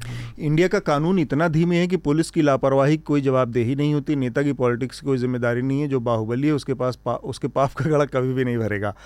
आप पत्रकार जितना भी ज़ोर लगा लें और जितना भी पॉडकास्ट बना लें देश को थोड़ा सा अब ये बहुत सैडिस्टिक उसमें चले गए हैं क्योंकि कोई फ़र्क नहीं पड़ेगा पड़ेगा फ़र्क पड़ेगा ऐसा नहीं है तो ये मतलब इनकी जो बेसिकली स्टेट ऑफ़ माइंड है ये हमारे आनंद वर्धन की तरह। जी हम पेलने मैं हाँ। कुछ नहीं पहलवानों को क्या सलाह देंगे? पहलवानों को क्या सलाह देंगे? पहलवान करे पहलवानी क्या कर सकते ठीक बात। तो रिकमेंडेशन पूरा कर लेते हैं। स्निग्धेंदु सबसे पहले आप ही से रिकमेंडेशन ले लेते हैं। हमारे श्रोताओं को इस हफ़्ते आप क्या रिकमेंड करेंगे?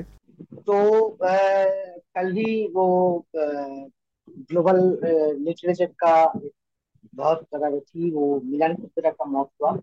और मैं अभी उनका एक पहले पढ़ा था, फिर रिविजिट कर रहा हूँ। अगर किसी ने उनका कुछ नहीं किया होगा तो आप इसी से शुरू कर सकते हैं। The Book of Laughter and Forgetting. ये एक ही साथ पॉलिटिकल है फिलोसॉफिकल है और पर्सनल है। और इसमें आपको अपना रिफ्लेक्शन तो ज़रूर दिखाई देगा। सोसाइटी का रिफ्लेक्शन और पूरा पॉलिटिकल स्ट्रक्चर का रिफ्लेक्शन आपको दिखाई देगा। ठीक बात। अभिनंदन आप क्या रिकमेंड करेंगे इस हफ़्ते? हफ़्ता से अलग। हाँ रिकमेंडेशन से पहले मैं बता दूँ कि जो मैं बता रहा था एनसीपी अजीत पवार को हाँ।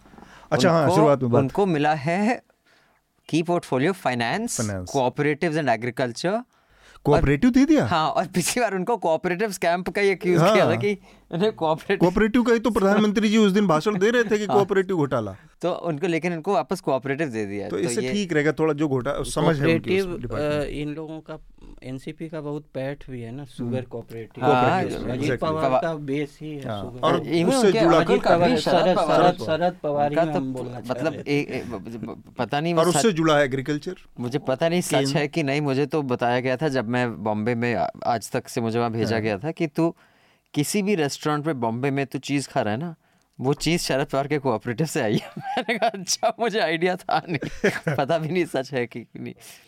अ, तो मैं एक जो रिकमेंडेशन है क्योंकि मैं एक्चुअली इतनी हिंदी में ना अखबार पढ़ता हूँ ना वो लेकिन एक मुझे एक्चुअली मानसून बहुत पसंद है और ये एक एलिटिस्ट व्यू कह लीजिए क्योंकि हम घरों में रहते हैं जहाँ पानी नहीं आता तो हमें मतलब नहीं जिनके घर में पानी आता है उन्हें भी मानसून पसंद ऐसा नहीं है अच्छा। मतलब मतलब ऐसा moderate। एलिटिस्ट इसमें नहीं मॉडरेट थोड़ा आजकल आपको जरा प्रीफेस करना पड़ता है ना कौन क्या हाँ, अक्यूज कर दे तो पहले आप, आपको।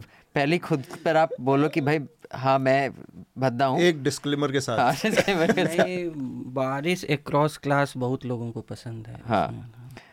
तो एक एल्बम है हुस्ने जाना। हाँ। ये मुजफ्फर अली की एल्बम है। और इसमें फागुन को लेके और और हाँ। बारिश को लेके कुछ गाने हैं। मेरे ख्याल से ये इंडिया में इससे बढ़िया एल्बम कभी नहीं आई है। ओके। और अगले जब भी मैं चर्चे में आऊँगे मैं हिंदी रिकमेंडेशन लेके आऊँगा। लेकिन आज मैं ये रिकमेंडेशन दूँगा एक म्यूज़िकल रिकमेंडेशन कोई अनयूजुअल है। मेरे हिसाब से चाहे फिल्मी एल्बम हो या कवाली की एल्बम हो या गज़लों की एल्बम हो हुस्न जना से बढ़िया एल्बम शायद ही कुछ मैंने सुनी हो। हर एक गाना इसमें। वाह। आनंद आप क्या रिकमेंड करेंगे? सिन्निक देंदू। हाँ उन्हीं के रिकमेंडेशन का थोड़ा सा मैं हिंदी संस्करण करना चाहूँगा। मैं जो मिलन कुंडेरा हैं हाँ। जो उ- उन, उ- वो जो चेक राइटर थे जो फ्रे, फ्रेंच बाद में एग्जाइल में चले फ्रेंच हाँ। हो गए तो उनकी जो किताब है उनका यूक्रेन से भी कोई लेना देना था यूक्रेन नहीं अनबेरेबल लाइटनेस ऑफ़ बीइंग तो वो किताब है तो ए- एक मैं हिंदी उस से समानांतर उनसे जोड़ता हूँ निर्मल वर्मा की। निर्मल वर्मा ने बहुत सारे हाँ, मिलन किताबों का ट्रांसलेशन भी किए। ट्रांसलेशन भी किया है और उ- उन दोनों की सेंसिबिलिटी भी बहुत बहुत क्योंकि वो राजनीतिक जैसे कि 1968 में सोवियत संघ ने जो चेकोस्लोवाकिया पर चढ़ाई की थी उसके बाद ये उस उससे सात आठ साल बाद कुंदेरा एग्जाइल में गए थे फ्रांस में। हम्म, और तो अ, निर्मल वर्मा ने भी 1968 में उनसे पहले छोड़ा था चेकोस्लोवाकिया हाँ। लेकिन लोगों की जो सेंसिबिलिटी है क्योंकि उन्होंने एक्सपीरियंस बेस्ड राइटिंग की और पॉलिटिकल नैरेटिव्स को नहीं आने दिया लेकिन फिर भी उनकी जो एक्सपीरियंस बेस्ड सेंसिबिलिटीज जो लिटरेरी राइटिंग निर्मल वर्मा की वे दिन वे दिन उस समय में यूरोप में बेस्ड नोवेल है जो कि किसी भी अंग्रेज़ी में भी किसी ने यूरोप में बेस्ड कैरेक्टर्स पे नोवेल नहीं लिखा था निर्मल वर्मा उस समय हिंदी के लिए तो हिंदी में थे। हाँ। और हर बारिश में और फिर चीरों पर चांदनी ये सब जो उन और दोनों की सेंसिबिलिटी बहुत चीज़ों में मिलती है इसलिए हिंदी का मंच है तो ये तीनों निर्मल वर्मा मिलन कुंद्रा के बहाने में निर्मल वर्मा की ये आप मिलन कुंदरा मत पढ़िए तो हमारे सरदार जी लोग उछलने लगे कुंदरा नहीं कुंदेरा। हाँ कुंडेरा कुंडेरा मेरे दो रिकमेंडेशन है। एक तो हमने पानी पर बहुत बात की तो अनुपम जी की एक किताब है आज भी खड़े हैं तालाब पानी के इर्द गिर्द ही बनी पूरी किताब है और उसके साथ एक रिकॉर्ड है कि अब तक वो हिंदुस्तान के सबसे ज़्यादा मतलब कहा जाता है गीता और रामचरित मानस के बाद सबसे ज़्यादा प्रिंट हुई किताबों में और, और बिना कॉपी हाँ। बिना कॉपीराइट और, और, बिना और, और वो एक बहुत आ, अच्छा हेडलाइन बनता है। अभी भी बहुत सारे समाचार पत्र लिखते हैं अभी हाँ हाँ हैं आज भी खड़े हैं मतलब एक कहिए कि अच्छा ये हफ़्ता पे शार्दुल ने रिकमेंड की थी लेकिन उसने बोला था सरप्राइजिंगली इंग्लिश ट्रांसलेशन नहीं है इसका बाकी लैंग्वेज ट्रांसलेशन है। बहुत सारी लैंग्वेज देसी लैंग्वेजेस में हाँ, भारत लेकिन इंग्लिश में अभी तक नहीं। हम्म। तो ये एक मैं रिकमेंड करूँगा और दूसरा अ, अ, बहुत मतलब रेलिवेंट दोनों इशू हमने डिस्कस किए हैं तो उससे रिलेटेड जिसका आनंद ने ज़िक्र किया हमारे एक मित्र हैं सौर्यो भौमिक।